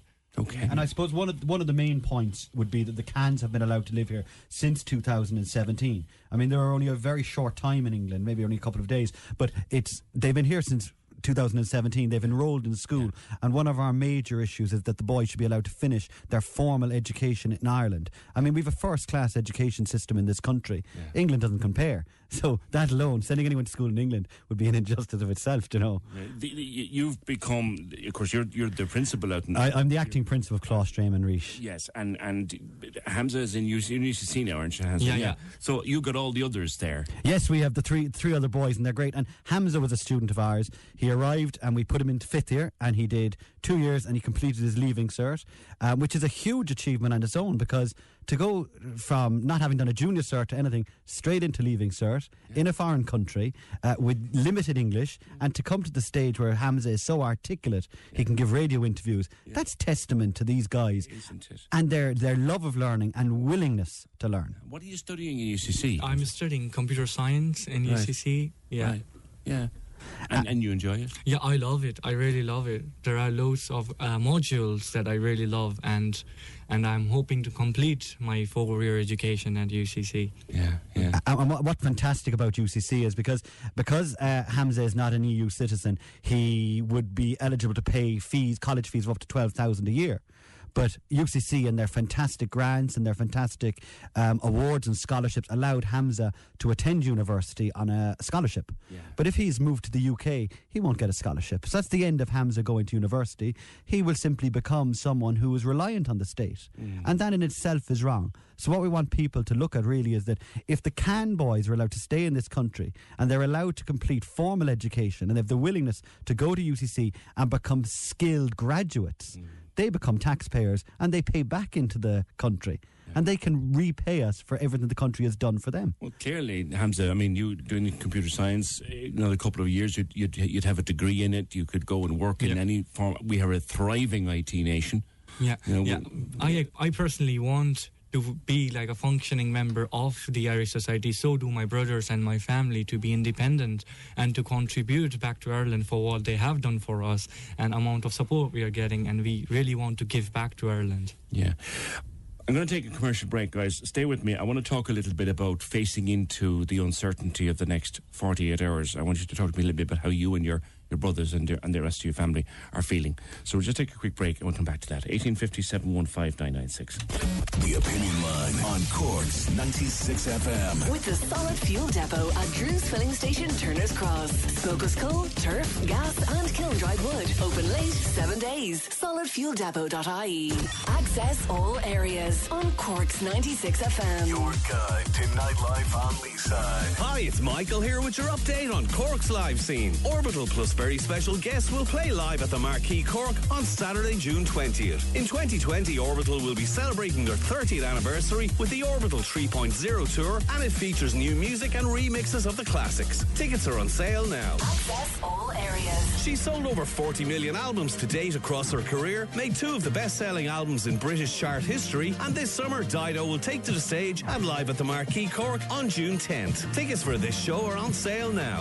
Access all areas. If you have a gig, show or exhibition coming up in Cork in the next few weeks, drop us a line here at Access All Areas. You can mail us on aaa@96fm.ie and we'll tell Cork all about it. Access all areas. Your guide to nightlife on the side. On Cork's 96 FM.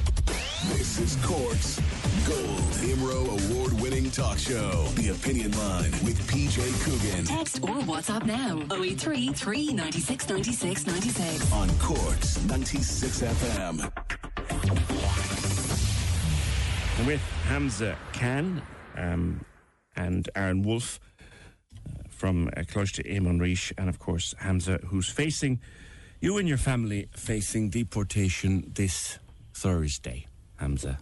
I mentioned nervous times at the start. I think that's probably the understatement of the year. Tell me what it's like at the moment for you and your brothers and your sister and your folks. Well, the situation is currently appalling. It is very, very, very stressful situation of in my entire life and my family's life, and they're just thinking what's going to happen, and it is a horrible situation. Because it would be back to Saudi, would it? No, back to England. Back to England. Yeah, and yeah. And that's fearful. And as I said, we can't go into the legal situation, so let's stay with that. But interestingly enough, the 31st of January is Brexit Day, and if you guys were to hang around here or be able to hang around here until then. Yeah, this would be the first European country you landed in, so you might be okay then. Yeah, we still don't know, there might be other laws or stuff. I really don't know about it. It's like I'm not like a law expert or anything. So but I suppose we would be of the opinion in our school and in UCC that the boys, they're a great addition to Irish society. I don't know, do we achieve anything of getting rid of guys that really want to better themselves? Yes. You know, so the real point of this is you have four brothers and their sister who really want to better themselves and not rely on the state. If they're sent to England, they become people who will be forced to rely on the state because they will lose their formal education.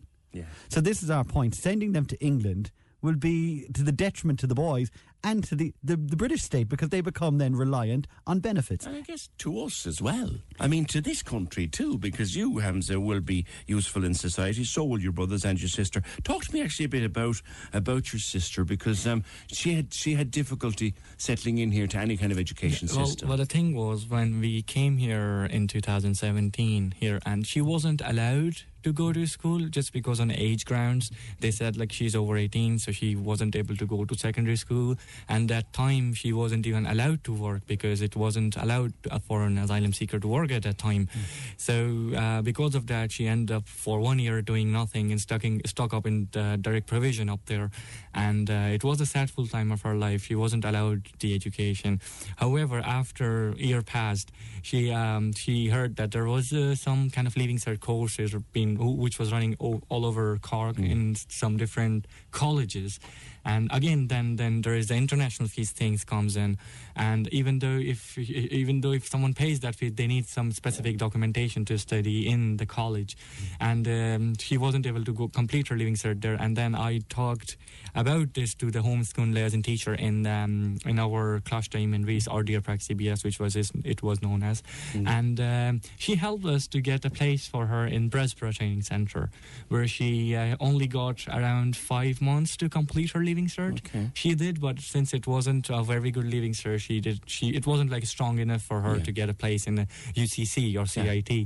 So after that, just to improve her education, she get another chance in Mayfield Training Centre, where she is doing hospitality and tourism. Excellent. And she have already done her first semester after long struggle. Finally, she's on her route to get something which is equivalent to Leaving Cert, which is known as something QQI Level 4. And so she have already done her first semester in the Mayfield Training Centre, and she'll be continuing with her second semester now. Excellent. And then after that, she might be able to get a place in CIT in a tourism or any kind of management service. Because as we talk about every year, there are so many ways into the third level now. Umar then is in transition year. Yes, they're great guys. I mean, Umar's in transition year. We were just having a great chat. They're great sportsmen. They're all into soccer. They're all into cricket. Umar is doing his work experience every Monday. So again, that's their work ethic. They go off every Monday and they do work experience as part of a transition year in Cláistím in Rhys. And again, they're into their academics. He's picking his subjects. Then there's Zubair, who is in fifth year. So he's already begun his Leaving Cert course. We're at Christmas, so a lot of the work is done in fifth year, as you well know, PJ. Yes. So they're studying already, and Zubair was scouted there because he's a great cricketer, and he's Cricket Player of the Year. I think plays with Harlequins, does he? He does. Yeah, and Munster Cricket were tweeting about him yesterday. So again, the great talented guys. And then we have Machuba, who's in second year, and he's in his junior cycle, and as anyone knows, on the junior cycle reform, he's already now completed CBAs and a lot of the work that goes towards his junior cycle exams. So Hamza, this is 10 to 11 on Tuesday morning, so what time have you been told to present yourselves in Dublin on Thursday? In the afternoon at around 1 o'clock. Okay. 2 o'clock, yeah. And they're not allowed to bring anyone with them, a kind of legal representative. They just have to go themselves and present themselves. But we're hoping that the Edmund Rice Schools Trust, which is the trust body of our school, and they're responsible for 96 schools in the country, the CEO, Jerry Bennett, and Eddie Burke, the main people of Erse, will be up in Dublin to support the Cann family when they arrive, and they will go to the centre with them to offer them that support. And we want the Canns to know that they have the support of all 96 voluntary secondary schools and primary schools that are in the Edmund Rice Schools Trust network, which is a great support for young. And you know, PJ was on yesterday saying young people. We want young people in secondary schools to get behind this, because young people today have a great awareness of social injustice, and this is socially unjust. Can I put it to you, because people will want me to put it to you, and you sound like you'd be an app. You every single one of you would be an asset to this country by the sounds of you. But I guess people will say, Hamza, that the law is the law. Well, I do respect their views on law is the law. Oh, well, here we are considering humanitarian grounds, like what is fair and what is unfair. Like removing a 14-year-old boy from his education, is that fair? That's not. And look, the law has been. I don't want to say. The argument could be made, and again, I'm only making it because somebody else will. The argument could be made. Well, when he started in the school, Aaron. Yes. You know, you knew that this day could come. But did we know? We were never notified that the Canns would be removed. I mean, how could the state leave someone live here 3 years? If they were to be sent back to the UK, why wait 3 years?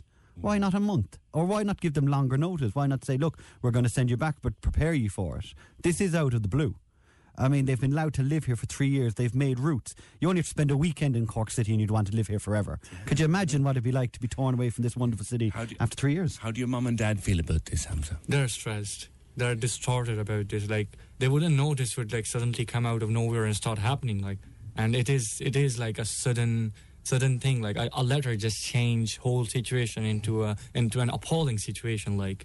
Mm. I'm amazed that you can sit there so calmly and talk to me about this with what's hanging over. Well, and poor Hamza has been carrying, and his brothers, because the parents have little English because they've had no opportunity to upscale because they're not allowed to enter education. But Hamza and his brothers, they're carrying the can of this. It's a tremendous responsibility for four teenagers to have to cope with.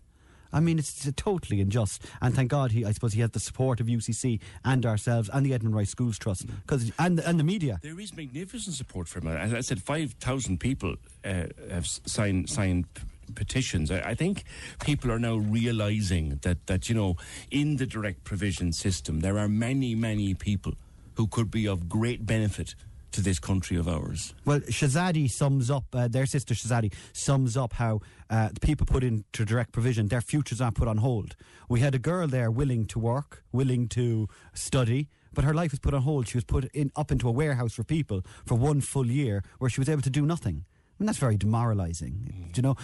Direct provision is 20 years old this year, and I think it's time for the next government to really look at changing it to a more a caring but short-term solution to this problem. The original plan, I think, was it was all be done and dusted within 6 months. that was a pipe. Listen, Hamza, please, to you and your family, please convey our best wishes, and we really, really hope that this works out for you in some form. And I would love to talk to you either on Thursday or after Thursday, if there's any development at all, or even before this, if you hear anything, please do come and let us know. Yeah. The support for you is... Look, listeners asking the same thing, but, you know, about legal this and legal that. The law is the law, well and good, but you guys have contributions to make here. Aaron, thank you as well for coming in. Aaron Wolfe. Thanks a million, Peter. Acting Principal across so Eamon Reid and Hamza Khan. Thanks, guys. 1850 715 996. Bit of a breaking story. Former The Apprentice candidate, Sandra Murphy, has been added to the Cork North Central ticket for the general election for Fianna Fáil. More on that as we get it. The Opinion Line on Cork's 96 FM. With the Solid Fuel Depot at Drew's Filling Station, Turner's Cross. Open 7 days for smokeless coal, turf, kiln-dried wood and gas. SolidFuelDepot.ie. You guys ready? Watch out, watch out.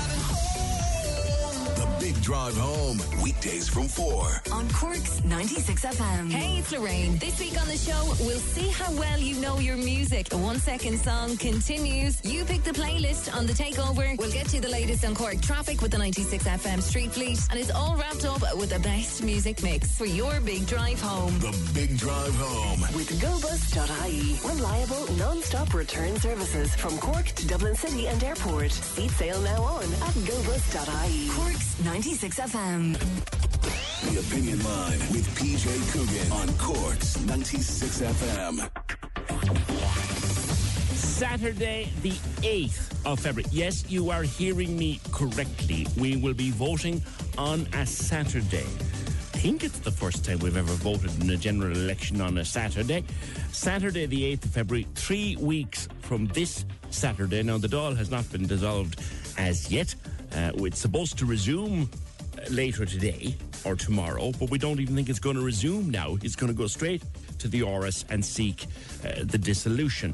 Just wondering who'll have the first poster up in Cork, though. I don't believe they're entitled to put posters up until such time as there actually has been a dissolution of the Dáil by the President, and that effectively moves the wheels for the election to take place. But we're told that Leo's own posters have started going up in Dublin this morning. Let's run our text poll right up to about 10:45 to 12, though. Do you want any election posters this time out? Would you like to see a ban on election posters? Text or WhatsApp yes or no to 083 396 96 96. We're also running that poll on our Twitter. 1850 715 996. Text 083 396 96 96 and the email opinion at 96fm.ie. Let's bring in at short notice John Lee, who's political editor of the Irish Mail on Sunday. John, is this the first time we'll ever have had a general election on a Saturday? Thanks and good morning. Morning, PJ. I'll be voting yes for the retention of election posters. I think they're a wonderful addition to our countryside. As Matt has been hit in the head by a few down the years. I'm like yourselves, just hearing this in the last couple of minutes. I got a text from someone in government buildings to say this was the plan. Now, my dear wife, who is a greater expert in politics than I am, says there was one. I don't know off the top of my head when that was, and I haven't a chance to ask anyone. So I honestly, it's about 4 minutes ago, or 4 minutes before I got a call from your producer to go on air, so I don't know. I don't know how it goes. We just wanted to catch up with you. The situation is at the moment, though, that certainly he seems to be preparing for an announcement. There's a public address system going up. He delayed, or he rescheduled the cabinet meeting this morning, and presumably we're going for it. Yes, we're off and running. A horrific time of year for a general election, and that's not because people are worried about politicians running around in the snow and the rain. All research shows that the electorate engage much better with politicians in the spring or the summer. I don't need to explain to you all the reasons for that, but people will not enjoy, particularly people living in constituencies that just had a by-election, opening the front doors. But nevertheless, He wanted May. Micheál Martin had a preference for April. Has his hand been forced, John? I think it has, but it's surprising that he has let it be forced, because they have kept this going for so long. Much as the Taoiseach doesn't like to highlight this, Fine Gael are in confidence supplies since 2016. He seems to think that the government has only really begun since he came in there, if you listen to his statements. And they kept it going for 4 years against all kinds of trials through budgets and everything else. And then it has fallen down. There are people in his own party who feel that it makes Leo Varadkar look slightly weak because he let, Taoiseach should rule with an iron hand. He let Francis Fitzgerald go to Europe. He let Dara Murphy take up a job in Europe and the Casey's seat and a seat at all. And Peter Fitzpatrick, many felt, I'm sure Peter himself, that there's been a little more effort to keep him on side as well as another vote. So he doesn't have the numbers now to get a crucial vote like saving a minister from a no conference. He doesn't have the votes now. No, so for a variety of reasons, Leo Varadkar would say in opposition to all that John McGuinness has declared that he's going to vote against the government, which is essentially two votes. So Fianna Fáil have played their role as well. We don't have the numbers. It's a surprise that it has come to this, because a lot of legislation is now going to fall.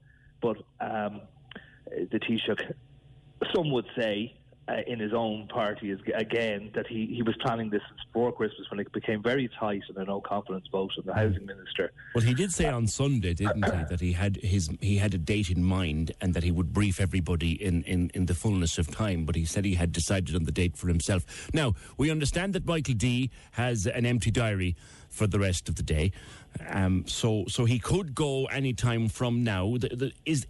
Is the understanding that he will make the announcement now shortly and then go to the Oireachtas, and that in fact his stall has sat now. It's pouring rain in Dublin. Again, these matters play a role that the Taoiseach would like to have good TV. I'm sure all the viewers out there and listeners would like to get good audio and photographs, etc., entering the historic moment that he asks the president to dissolve the Dáil up at Orris and nukes are on. So that is going to happen imminently. Again, media scheduling comes into things, and he would like to, the Taoiseach would like, I'm sure, to hit the news headlines as people are coming home from work this evening. So there would be either an announcement of government buildings, and then he goes to the park, asks the president to dissolve the Dáil, and then return most likely to central Dublin to give a press conference with his alongside his front bench and launch their campaign. And we did hear that a lot of Fine Gael houses were having campaign meetings in the front room over the weekend. So certainly they've been gearing up for this.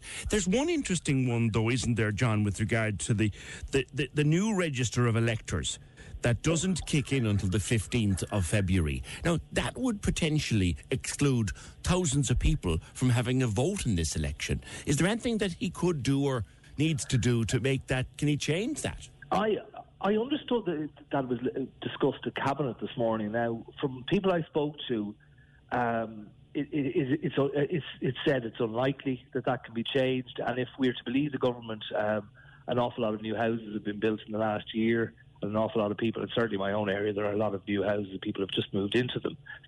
So, as I understand it, this morning it was deemed difficult. Mm. The matter was discussed at Cabinet. They're only just out of Cabinet, so... could something like a statutory instrument change that date? The government can do anything they want. That, as I've always said, whatever spin comes out from government, we bailed out banks in the period of about 5 days to the tune of 80 billion quid. So if they want it, yes, it could be done. But as statutory instrument, as you point out, this, you know, it could be done this morning, I guess. It's whether they want it or not, whether it suits them, whether it suits Fine Gael. I can't see how it necessarily wouldn't. Leo Varadkar would expect himself to get a lot of the younger vote, and the younger voters are more likely to go on the supplementary register, as they have in recent years in some of the social votes we've had. So they can get that day changed if they want to. But you understand, we're moving very quickly this morning, so yeah. we have no idea what happened at Cabinet, where a number of things were tied up. There were even just judicial appointments at Cabinet this morning, so they were rubber stamping a lot of things.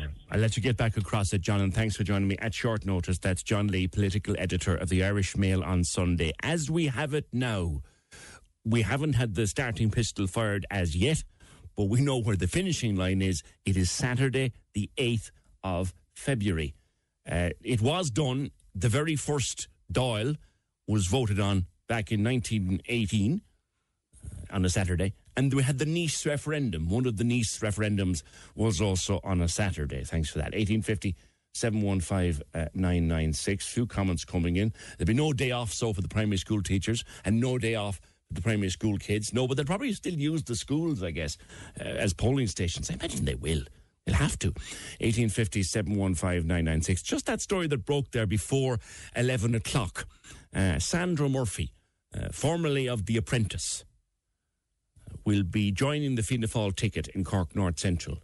She'll be up there with Councillor Tony Fitzgerald, with Deputy Padraig O'Sullivan. Of course, from the by-election, he won that seat. And then also with former Lord Mayor and Councillor Tony Fitzgerald. Tony, that's an announcement we were kind of half expecting, that Sandra would be on the ticket. Good morning. Good morning, PJ. And I'm just delighted to announce that, yes, that's confirmed that I've been added to the ticket by the Fianna Fáil party to run in the election. And I'm very honoured and delighted and proud to be nominated. And I will give it all my energy in the campaign to be a new voice for the people of Cork North Central. Yeah, your campaigning is as we speak, but I suppose will this be greeted, Tony, with a sigh of relief by the politicians, or would you all have preferred for it to be later in the year? Well, I think, the political rumours were circulating for a long time now, particularly just before Christmas, then over Christmas. And we in Fianna Fáil have been preparing, really since 2016, when the MEP Billy Kelleher got a huge vote in the 2016 election. The response by the people in the constituency to us has been very strong and very favourable. So we didn't run two candidates then. So it's been our ambition to run two candidates over the last number of years, and we've all been working away to do that. And now you're going to be running three in a four-seater, yeah, which is going to be a bit of a battle there. How do you feel about the addition of Sandra Murphy? Well, I know Sandra well. She works with the Trigon Hotels Group. She's a great ambassador in terms of promoting Cork. And I've got to know her and a lot of the her colleagues at the tourism industry when I was Lord Mayor of Cork, and she'd be a great addition to the ticket. We'll work together, herself, Sandra, myself, and Paddy. Now that we've been selected, we will sit down and we'll look at the constituency and look at the needs of the constituency, and we'll put together what the needs are and prepare a plan But from my point of view, I'll be standing on a proven track record. No, just to stay with Sander, because straight away some of the messages that are coming in, Tony, and indeed I may well be able to speak to her shortly. But that, like, were there not people with a proven track record in local politics that could have been put on a ticket, rather than someone who already they're calling her a parachute candidate? But PJ, the important message here is that the Fianna Fáil party has a lot of candidates, a lot of people, a lot of members who are interested in politics. There's a number of seats available. We've all made our pitch to be the nominee. We went before convention, well, I'm glad to say that within the Fianna Fáil party, we have a lot of people who are interested in running for local elections and for the Dáil. And you know, Sandra is a welcome addition, and. You know, I think the three of us will bring a very, very strong ticket. But two seats in a four-seater would be a massive ask. Can you do it? Two seats in a four-seater would be a huge ask. Could you do it? Well, I think that my own view is that the people of the North Side are sick and tired of protest politics. There's a lot of huffing and puffing, a lot of loud noises being made by people with very little action. I'm going on my own track record as a local representative at the city, a city here, a former Lord Mayor. I think I did a very good job from the feedback from the people. So I'll be bringing all my energy and my workload here in the city. So definitely three of you in there campaigning like Billy O for two seats out of four. One might think there's one certain seat, but trying to get the second one will be a huge ask, I guess. Councillor Tony Fitzgerald of Fianna Fáil added to the ticket for Cork North Central. I wish you, Tony, and every other candidate from here on in the very best of luck. Once it all kicks in, we're going to be following all sorts of rules and regulations and stopwatches and time and this and that and the other. But for now, we're just sort of announcing the fact that the election will be, we're almost 100% certain now, the 8th of February. Fia Kelly of the Irish Times has tweeted in the last couple of minutes that the Taoiseach is now calling opposition leaders to tell them of February the 8th being polling day, television opportunities and announcements, formal announcements within the hour. So it's the 8th of February, lads. They're off.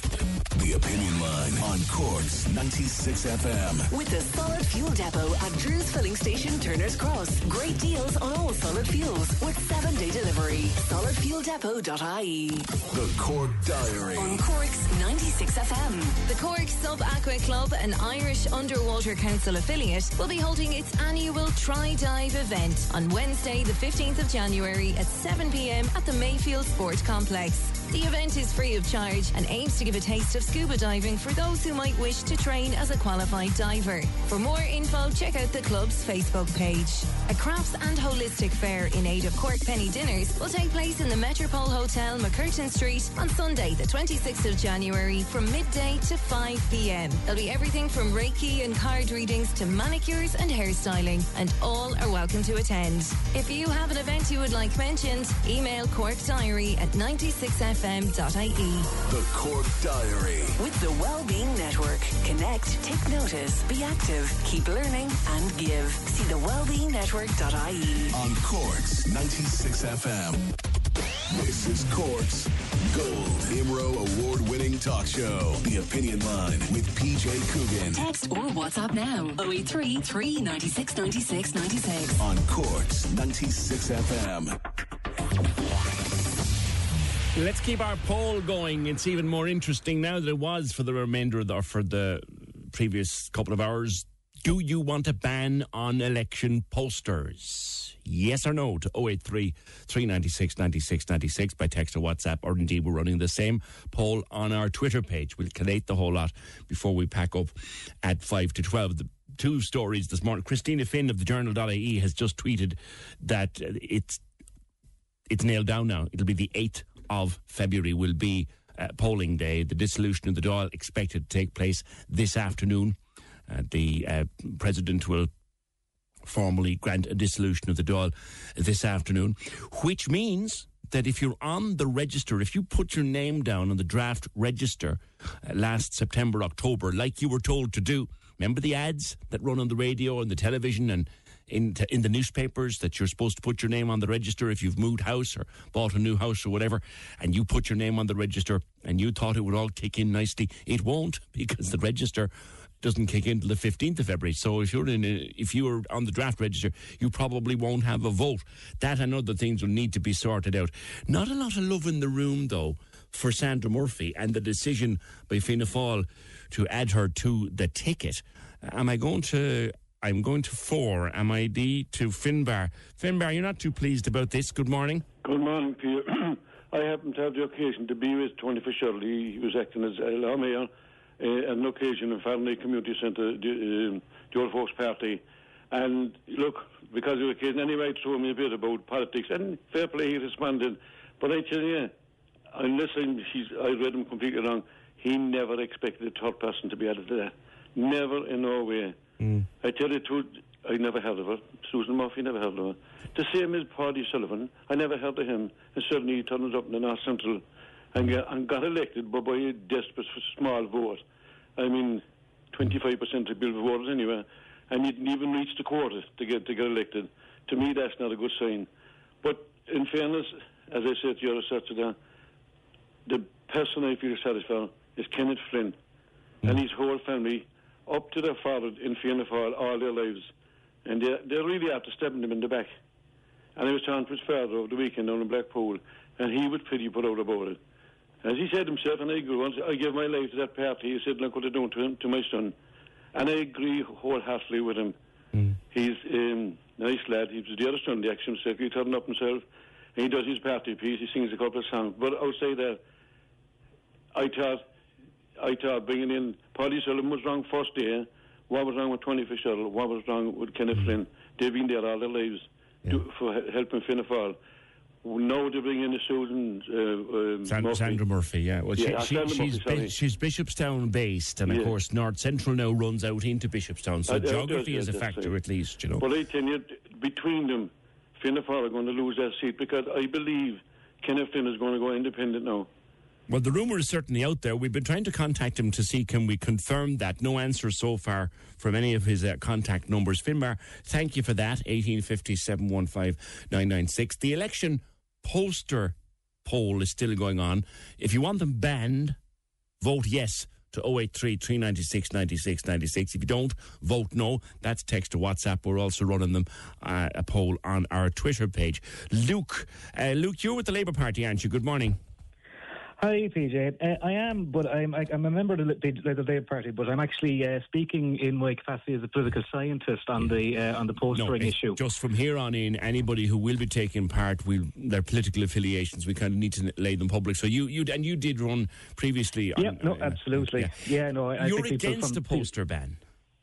I am, yes.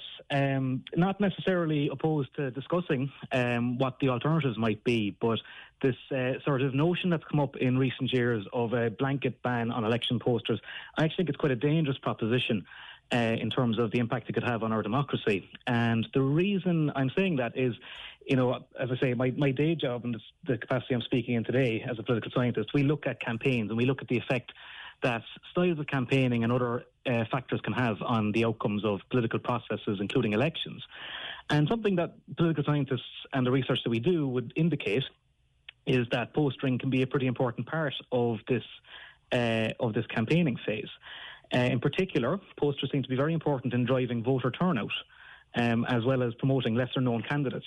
So, you know, trying to put new faces out there, put new names out there, and give some opportunity to new arrivals into the political scene. Posters seem to be particularly important to those people.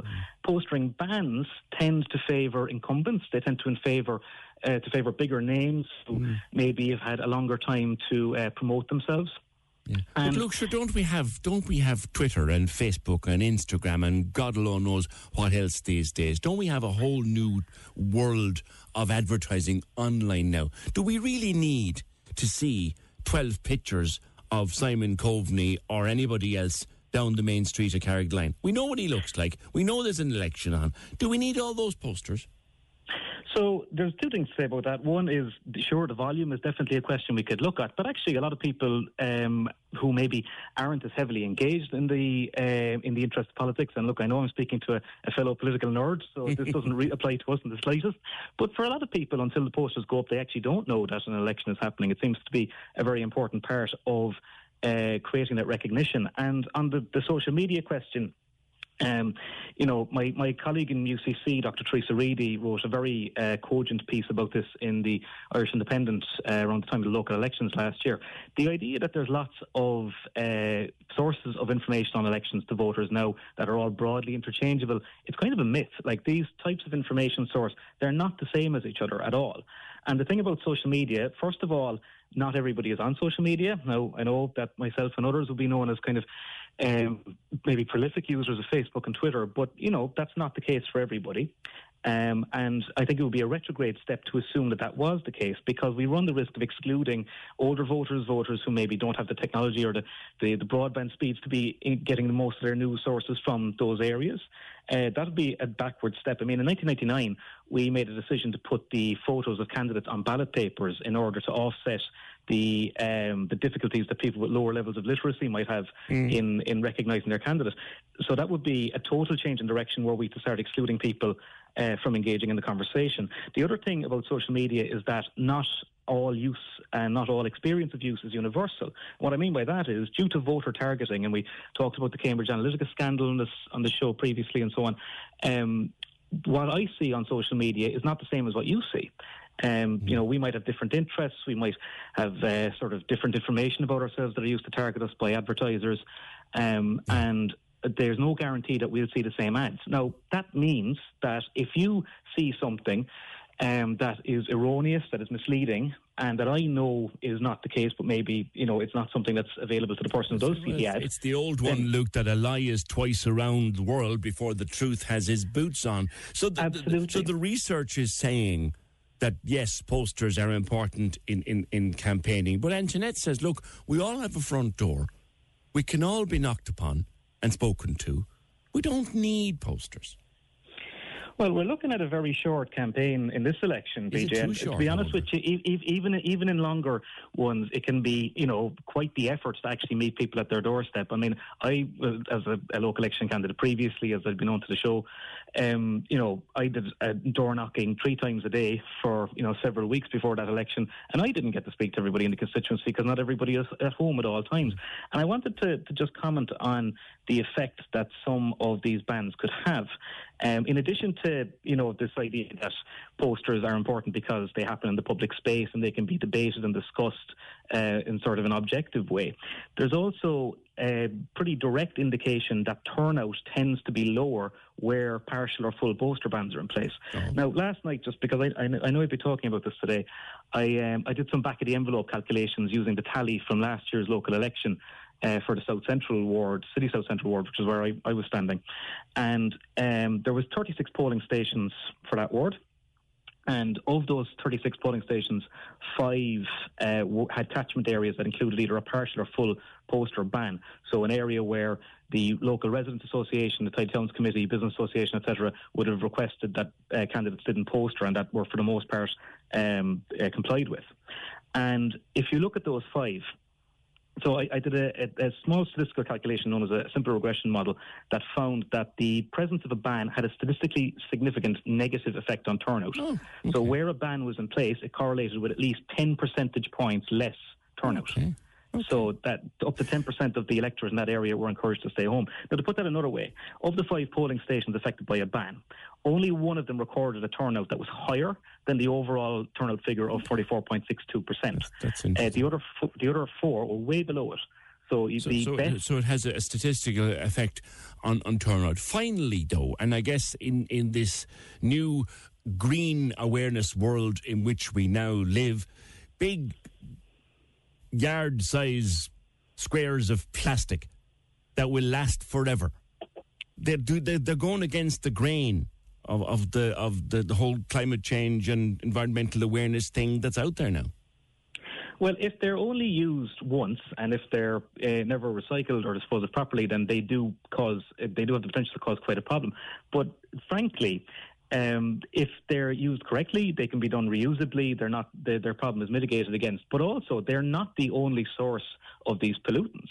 In fact, by and large, they're quite a minimal impact in that regard. You know, and I have to say, I have never seen the same complaints being made against the use of Corryboard for any other purpose other than elections. Which, and it's not the case that people are using a different version of Corryboard. This is a sop to anti-political sentiment. It's just stoking up this attitude that's out there that we shouldn't engage with politics, that we shouldn't engage with elections, that we have seen as contributing to the rise of the far right. It's incredibly dangerous.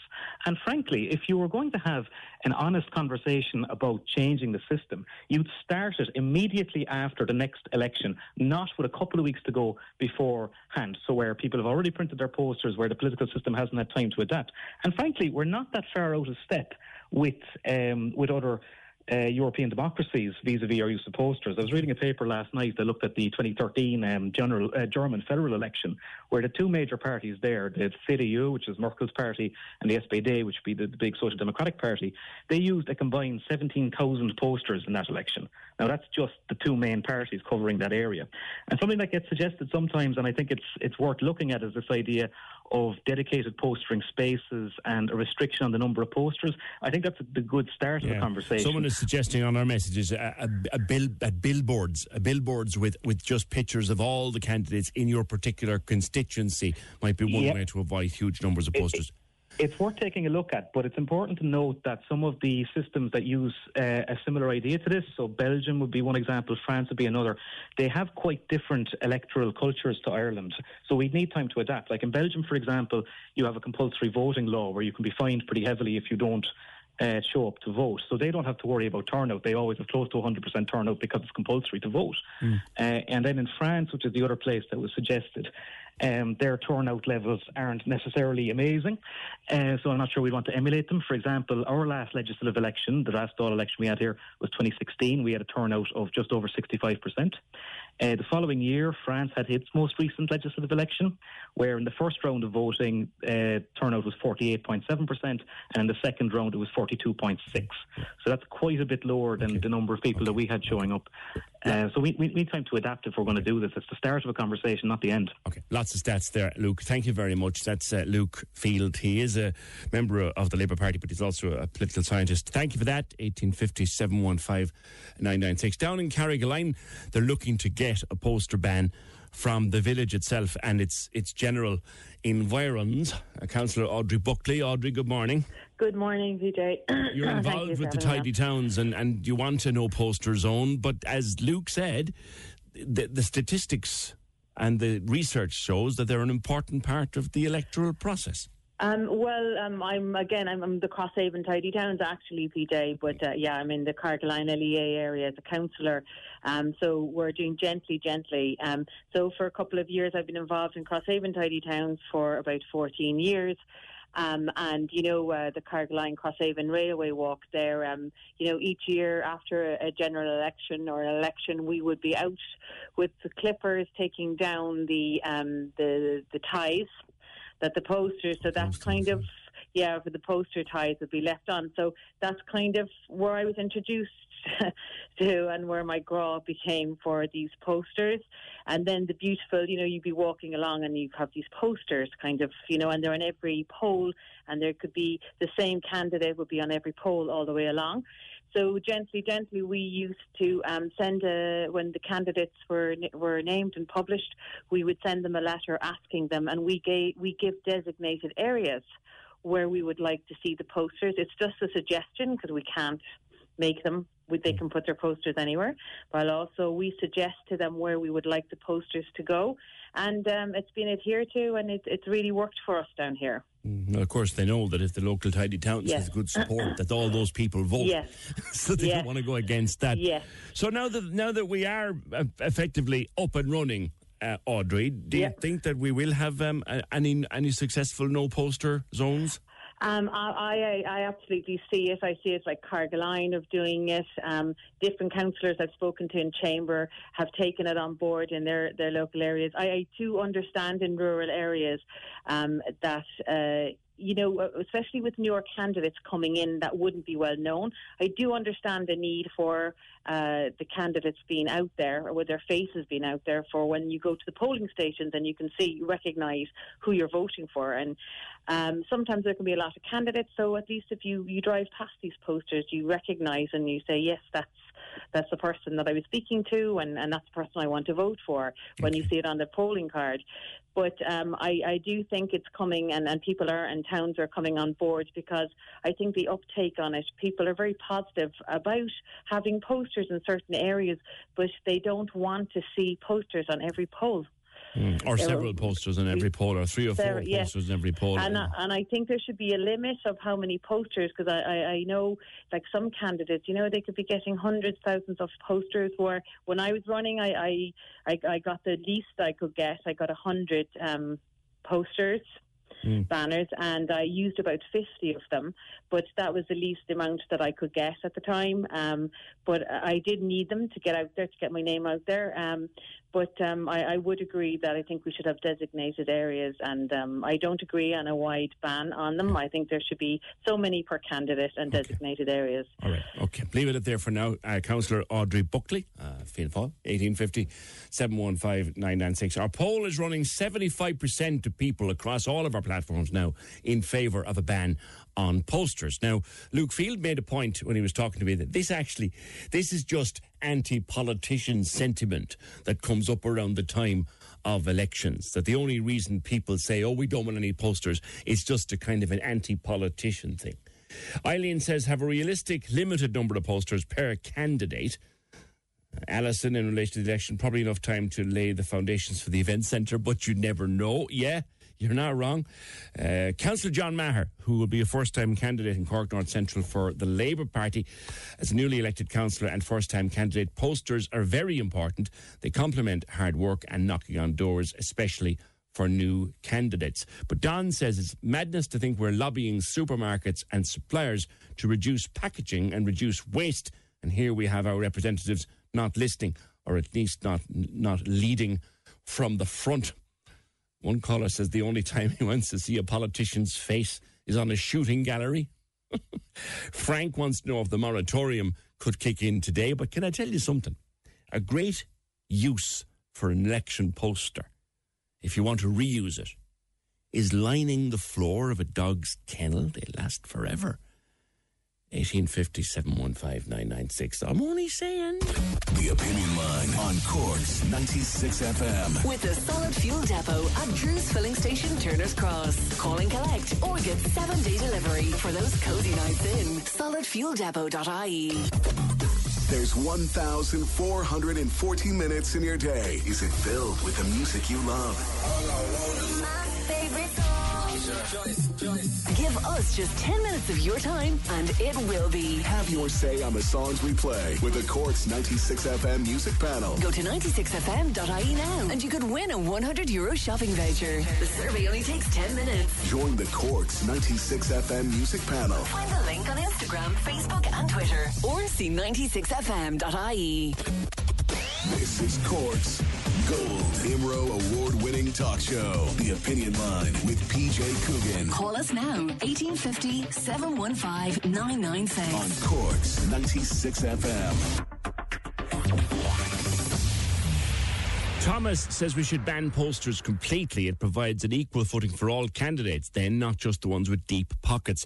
The way to get votes is go door to door, present your case, or hold town hall meetings. Posters are outdated, says Thomas. And by text, the plastic ties left behind after the election are both unsightly and they present a hazard, with the tails sticking out at eye level. It should be mandatory that the plastic ties are removed along with the posters. Absolutely agree with you there, Texter. I have to say, I am a bit of a political nerd, as Luke said. I don't mind election posters. I think they have their place. But I do think they should take the ties away afterwards, and they should be fined if they don't. The problem is, you know who left a poster on the poll, you have no idea who left a tie, which is why they can just walk away and let them there. 1850 715 996. I want to go. Am I going to 1 or 6 there, Dee? Whispering to my ear straight away. I go to 1 or 9, 6. I go to 1 for now. Greg Canty, you saw drugs being. Someone doing drugs. Was it today? Good morning to you. Yeah, hey PJ, how are you doing? Good to chat to you. Yeah, just first thing this morning at the Grand Parade Q car park, I call it the Casey's Furniture car park, which I guess is one of the fancy Dan ones that we have in the city centre, you know, that the Q park one. Yeah, exactly. And it's the one where, you know, it's expensive and everything else. Yeah, so I was just coming out this morning and I was just at the very last stairwell, I mean, the one near the ground floor. And as casual as anything, just two middle-aged people sitting down on one of the steps. It was a girl and a guy. She had her stuff in her foil with her little pipe she was smoking away. They were actually in an animated discussion given out about something in the city centre, which I thought was quite funny. Right. But it was the most normal thing ever. I just passed them. They didn't look at me. They weren't astonished. They weren't frightened. This was 10 to 9 this morning. Yeah. Have you seen that? Have you seen it before, or is that the first few? I haven't. I've seen a little bit of messing around at the higher floors of the car park, but never ever at the bottom floors. No, it's pouring out of the heavens. Obviously, they came in off the street to find a comfortable spot or whatever. You know, the poor misfortune is that's what they're at today, you know. Yes. But the worrying thing, PJ, this is as normal as anything. Now, on the way out the door, there's kind of like an emergency contact number on the door. Obviously, the people who run the car park. There's a Dublin number. I rang the number and it just rang out. So, yeah, there you go. I tweeted it and I mentioned them a little Twitter handle, hoping that they'd get back to me or do something about it. Now, I didn't get a reply or anything, so they're obviously not manning their Twitter account either. I mean, you business in the city. What kind of a message does this send out to, say, a stranger who might be in that car park? Oh, for me, this is the norm. This is okay in our city. You know, we've got to a point where we just ignore those things. Now, today, thankfully, it was just the two middle-aged people. They weren't looking to cause trouble to anyone or anything. But I'm sure in another scenario, you know, there could be someone higher. I don't know about drugs. I don't know what they were taking. There was no aggressiveness around it. Yeah. But obviously the visual part is terrible. You know, it's a terrible reflection on the city.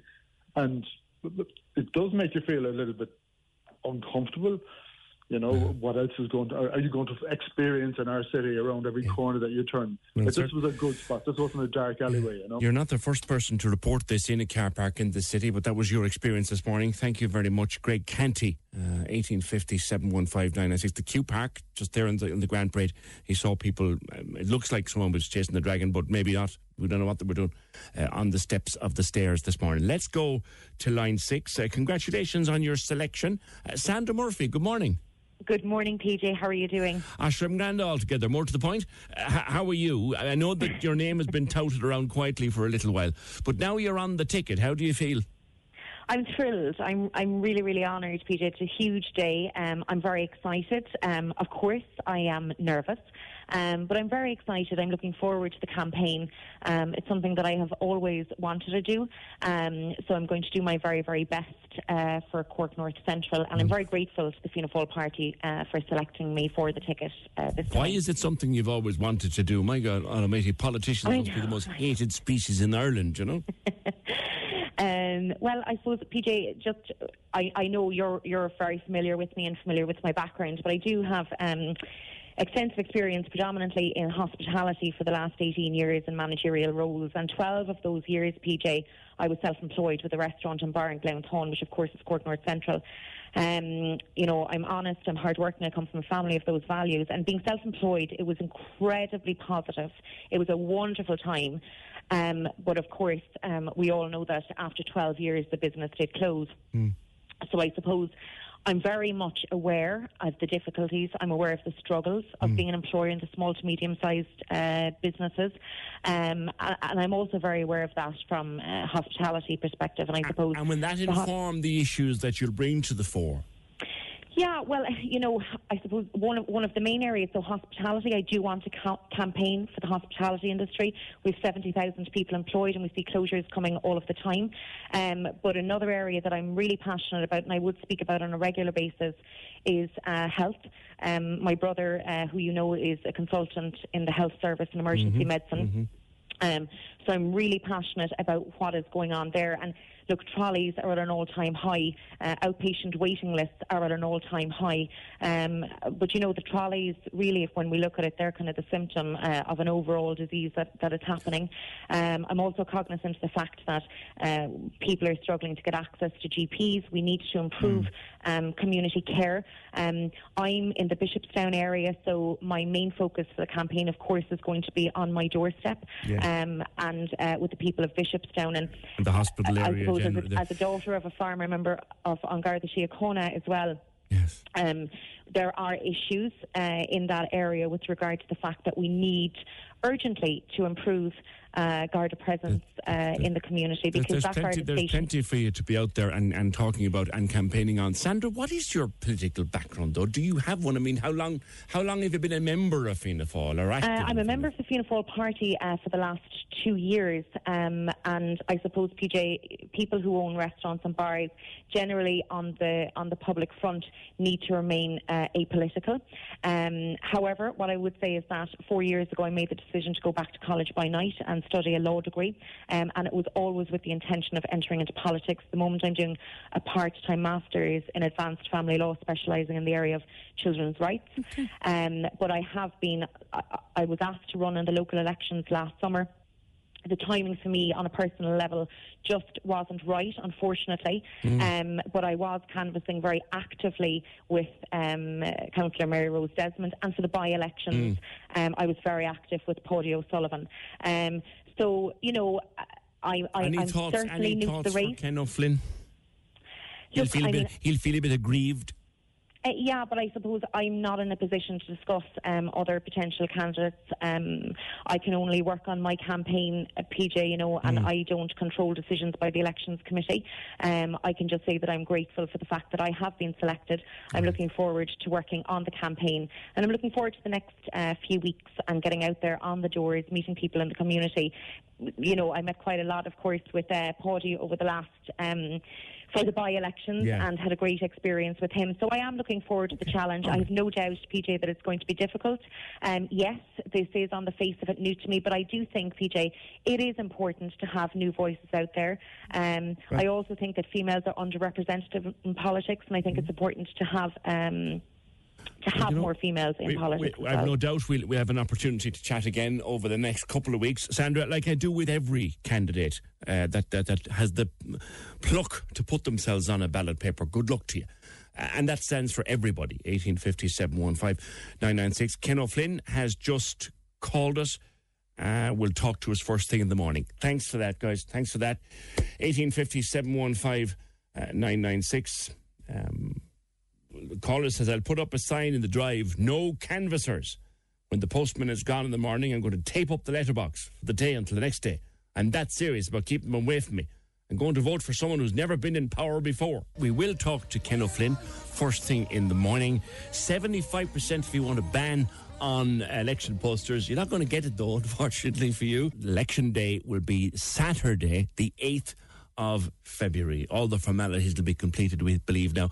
By the end of the day, the Dáil will be dissolved and the starter's pistol has been fired on GE20.